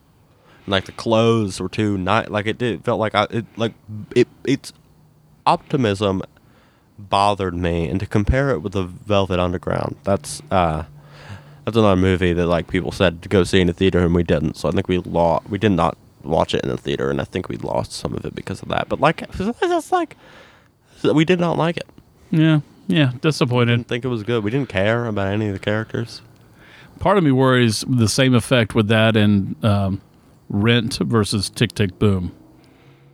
It feels like those feel like an, an analogous movies.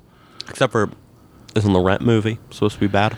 Yeah, and I and it was Rent movie was not not good, um, but the stage show I loved. You know, so that's then I was kind of thinking of that. So you're right. I, that's that's that's just Something in my Tick head. Tick Boom. That's a movie we didn't see, we wanted to see. Yeah. But then, uh, when we're, we should catch it around the Oscar time Yeah. because of Mr. Garfield. Yeah. That's a good good idea. Um. All right. What and for you? Did you have a third? Uh, you say your uh, uh, second most anticipated. Was that Dune? No, Dune was Your number one. second was Many Saints of Newark. Oh yeah, the Many Saints of Newark, another one we didn't even see. And same issue there. We kind of we're self sabotaging our viewing because I wanted you to watch some Sopranos, and of course we couldn't figure out the whole Sopranos and do all of it, but we were going to pick out some selective episodes and do it. But maybe that would have been robbing you of your Sopranos experience at some point too. Uh, so yeah, again, didn't get great reviews, and we didn't go see it. Yeah. Um, we could have said we, that was available for us to watch at home too. I know. I think the problem with for a lot of these things was school. Me, school. Like yeah, you had a lot of homework, Yeah. and you always will. Forever and ever. That's life. Work, work all the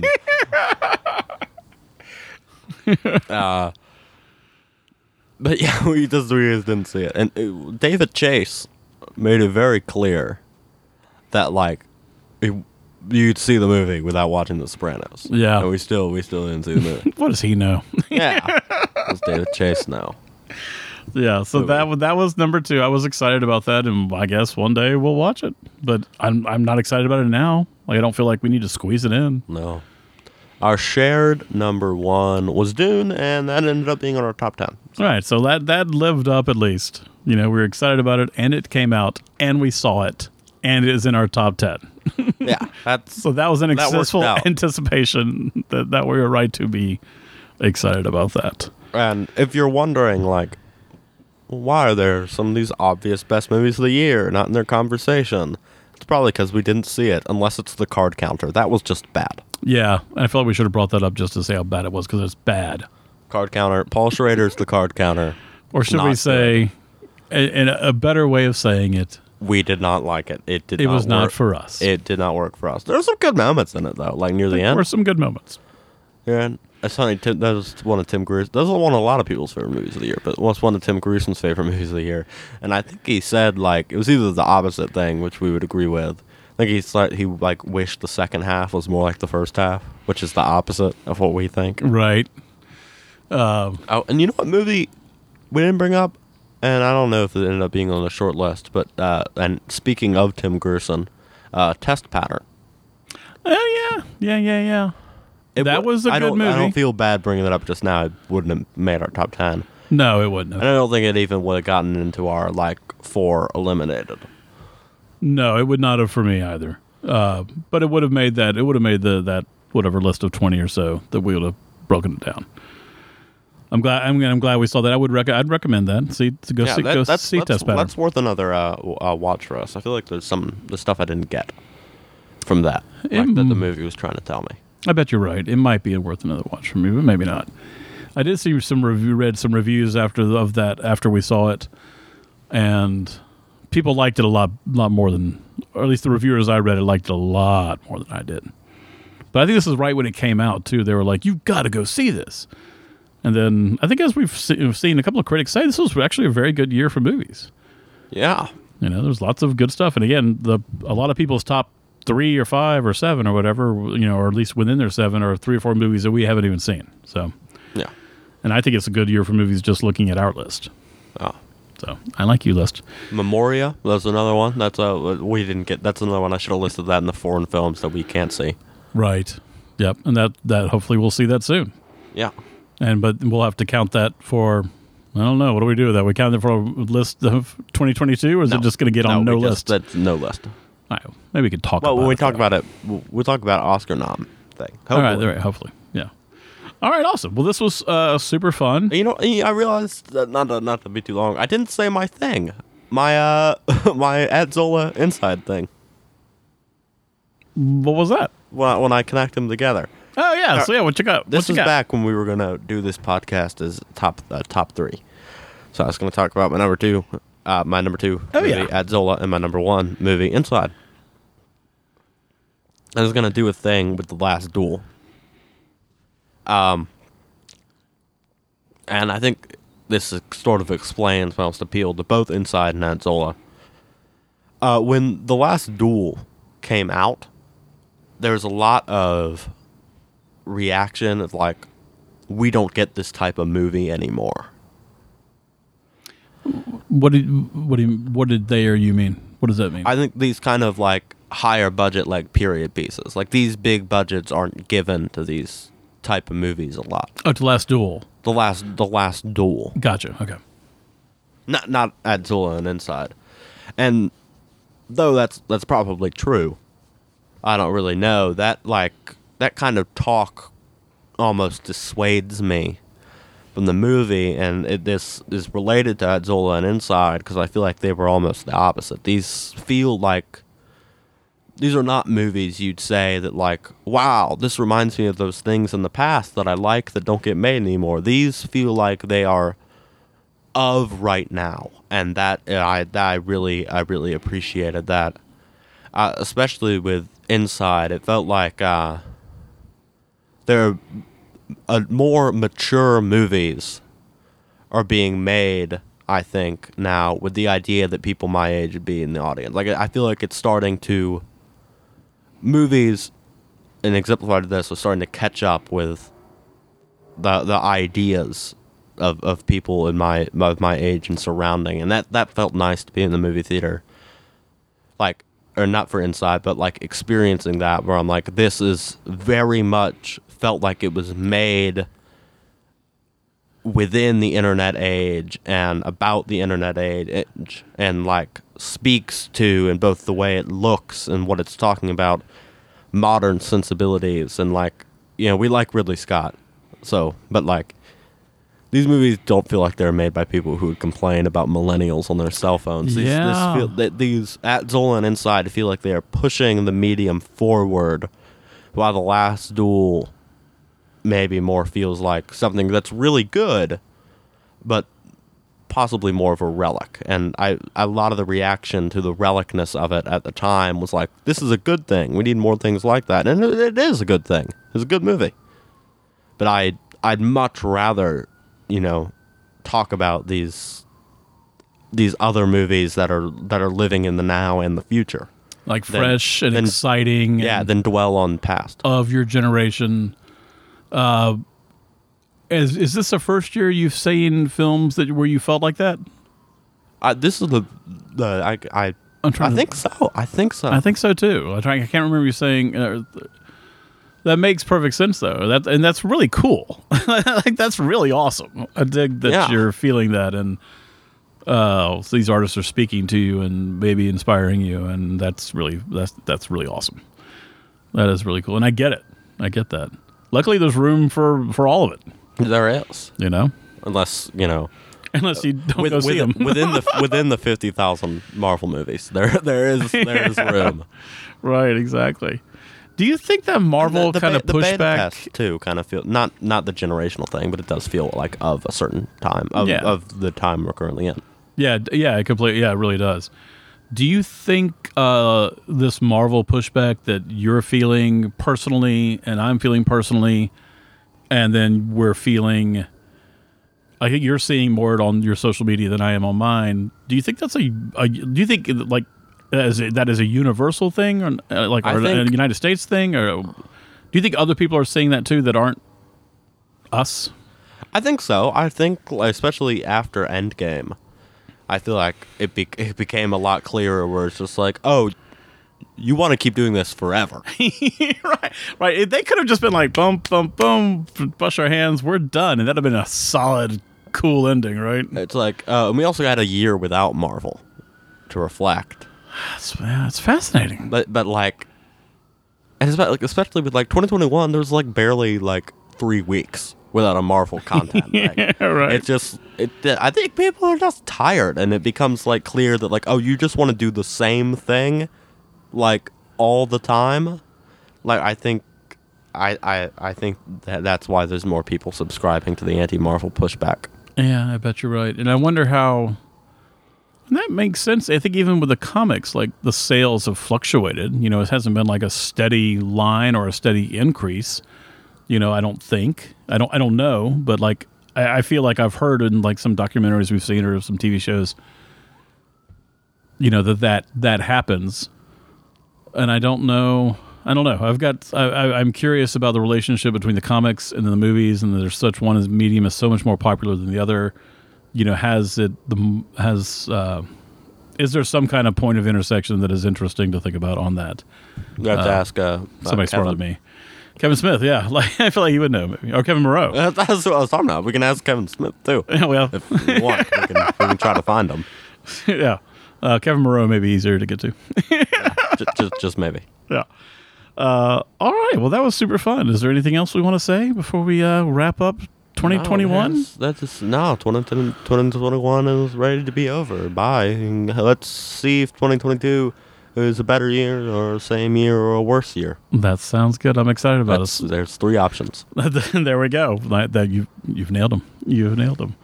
Uh, awesome. Well, everybody, thanks for listening. Uh, we appreciate you being here. We had a lot of fun. Uh, until we meet again, de dago hoi. Bye. Thank you for listening to the Owls on Culture podcast. Our theme music was recorded and assembled by Marine Serzier and Antoine Villard. The show is produced by Pinecone Turkey. To learn more about Pinecone Turkey, visit pineconeturkey.com, where you can read the latest blog posts from the Owls on Culture hosts and sign up for the Flock email, a twice a month newsletter that delivers a short film, poetry, a short story, and visual art right to your inbox. It's your monthly dose of art curated by Pinecone Turkey.